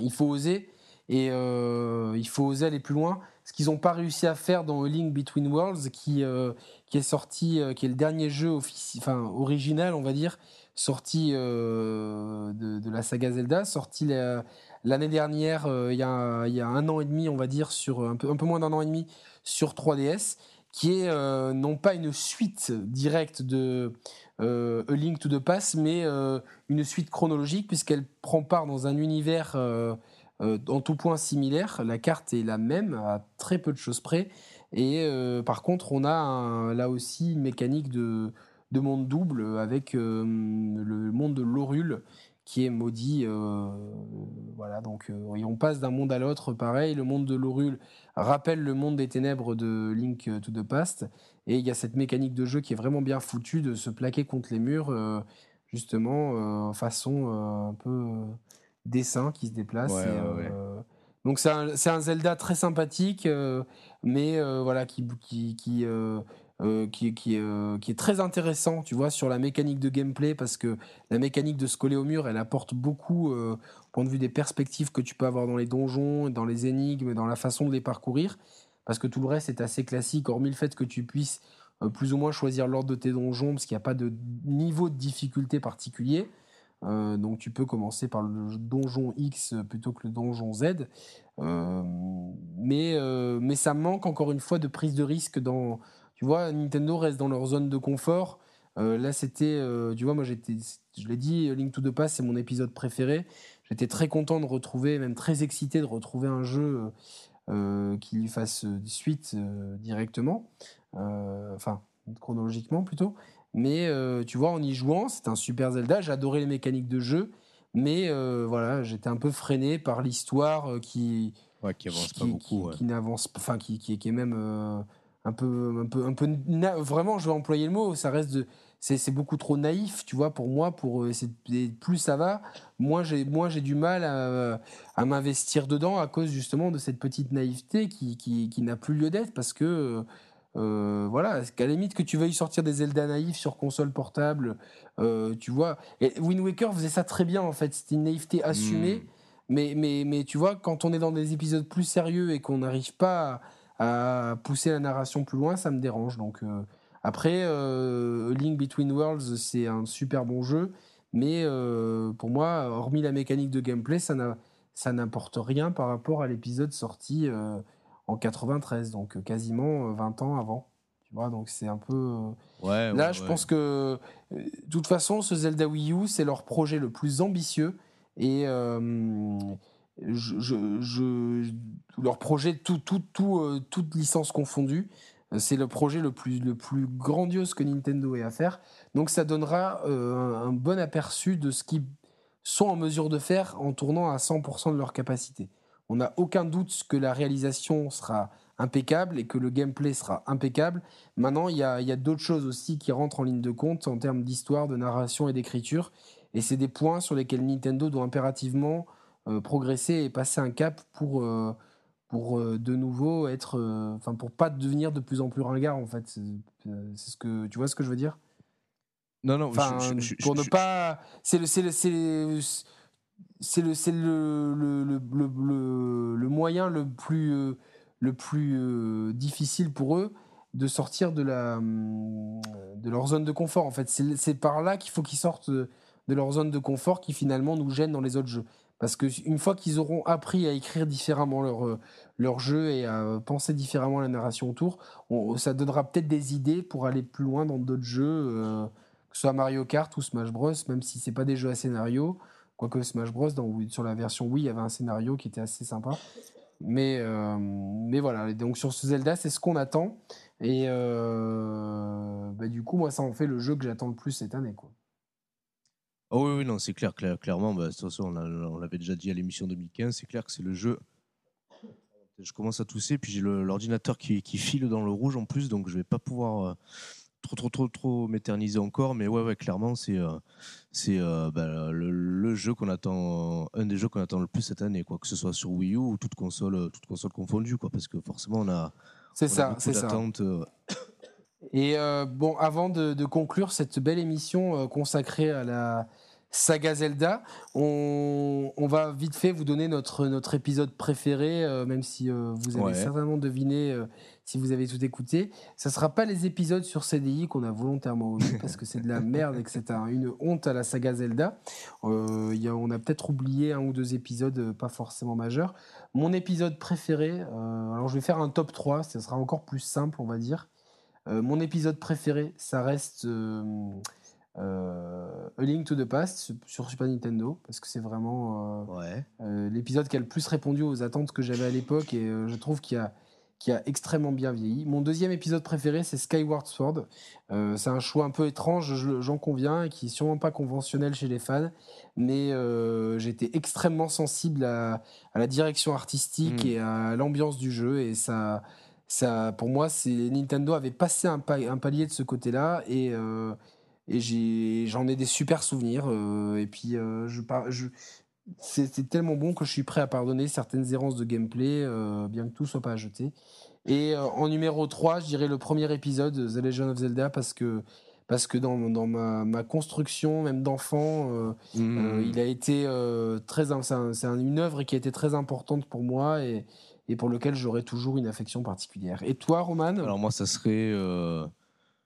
Je ne vais pas revenir sur de plus amples explications, mais je mettrais en 3 Skyward Sword, en 2 The Legend of Zelda, et donc en premier moi je mettrais The Wind Waker, parce que ça pour moi c'est la représentation parfaite de... Plus qu'Ocarina of Time, c'est marrant. Ouais, tu vois, comme quoi finalement, ouais. Non, mais pour le coup, Wind Waker, c'est pour moi l'épisode qui symbolise le mieux l'idée et l'image que j'ai de Link et de la saga en général, quoi. Donc c'est lui que je mets en premier, et puis en plus il a été servi par un gameplay qui était très très bien calibré, un jeu surtout sur Wii U. Ouais, surtout sur Wii U, ouais. Bah écoute, c'est 3 tops intéressants qui je pense ne sont pas forcément très conventionnels, mais voilà, c'est de toute façon tous les épisodes sont bons. Peut-être le deuxième épisode sur NES était rebutant à l'époque et doit l'être encore plus aujourd'hui, mais sinon tous les épisodes valent le coup, hein. Il n'y a pas de mauvais Zelda. Les épisodes sur DS eux aussi ne sont peut-être pas forcément les meilleurs, mais ils plairont, peuvent trouver leur public. Ouais. Mais voilà, ça, ce sont des exceptions, et tous les autres Zelda, il n'y a pas de mauvais jeux, il n'y a même que des bons jeux. Et parmi ces bons jeux, il y a des très bons jeux et des jeux mythiques, hein, donc voilà, c'était un bel épisode qui a permis de revenir un petit peu sur cette saga, et la saga qui continue, parce que ce vendredi sort Majora's Mask 3D sur 3DS, le remix, au même titre que Ocarina of Time était sorti en remix à la sortie de la 3DS. Ouais. Là, ils en profitent pour la sortie de la New 3DS. Et voilà, donc on en a peu parlé, mais c'est un jeu qui est un peu plus sombre, qui casse un petit peu avec les codes de la saga. Et donc, c'est un jeu que je suis en train de faire. C'est le dernier Zelda qui me manquait. Et je prends mon pied dessus, comme à chaque épisode de Zelda. Voilà, en espérant que je puisse jouer à un autre Zelda original avant la fin de l'année, s'ils sortent le nouvel épisode Wii U en 2015, ce qui est probable, mais pas encore sûr à 100%. Écoutez, merci beaucoup. C'était un podcast qui était long, mais on ne peut pas ne pas être long sur la saga de Zelda. Sans... Ouais.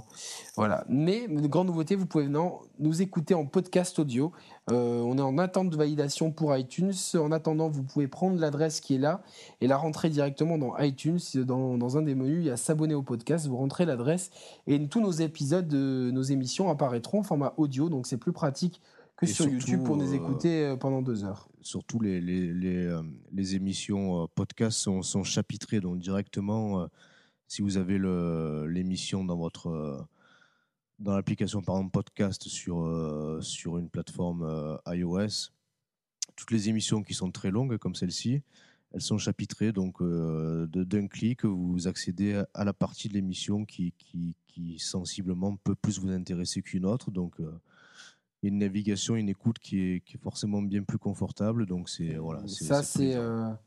grâce à toi et tes petites mains expertes qui ont permis cette petite avancée qui est vraiment un grand plus pour nos auditeurs, et on vous remercie parce que vous êtes de plus en plus nombreux et ça nous fait chaud au cœur. On est parti un petit peu sans réel but, et puis finalement on est en train de trouver notre public, et... comme Link avec notre bite et notre couteau, c'est ça ? Je dirais plus la fleur au fusil, un peu de poésie, voyons. Mais voilà, non, c'est cool, on est content, on fait ça sans se prendre la tête. Voilà, et merci à nos femmes qui nous aident des fois à la réalisation des vidéos ou à la logistique lors des enregistrements de podcasts, donc voilà, on est super contents. Rendez-vous la semaine prochaine à l'occasion de la sortie de The Order. On vous le dit, on fera un débat sur la direction artistique versus le gameplay. Qui doit primer, les deux, un ou l'autre? On vous répondra selon notre ressenti. Et d'ici là, jouez bien. Merci Roman. Et merci à toi. Merci pour tes éclairages et pour ton expertise, quoi. C'était. Ouais. Et je m'excuse d'avance s'il y a quelques petites coquilles et pour mes petits trous de mémoire, mais vous commencez à avoir l'habitude. Hein, c'est dès que j'ai fini l'émission que je me rappelle des choses dont je me suis pas rappelé pendant l'émission. C'est toujours comme ça que ça se passe. En tout cas, merci à tous et d'ici la semaine prochaine, jouez bien, amusez-vous, commentez et surtout, si vous pouvez vous abonner à la chaîne, c'est cool parce qu'on attend les 500 abonnés pour avoir un nom de chaîne personnalisable. Ça nous fera super plaisir. On vous remerciera par une petite vidéo. Roman, ouais, passe une bonne fin de soirée et on se retrouve la semaine prochaine. Allez, bonne soirée à tous. Salut, au revoir. Ciao, ciao.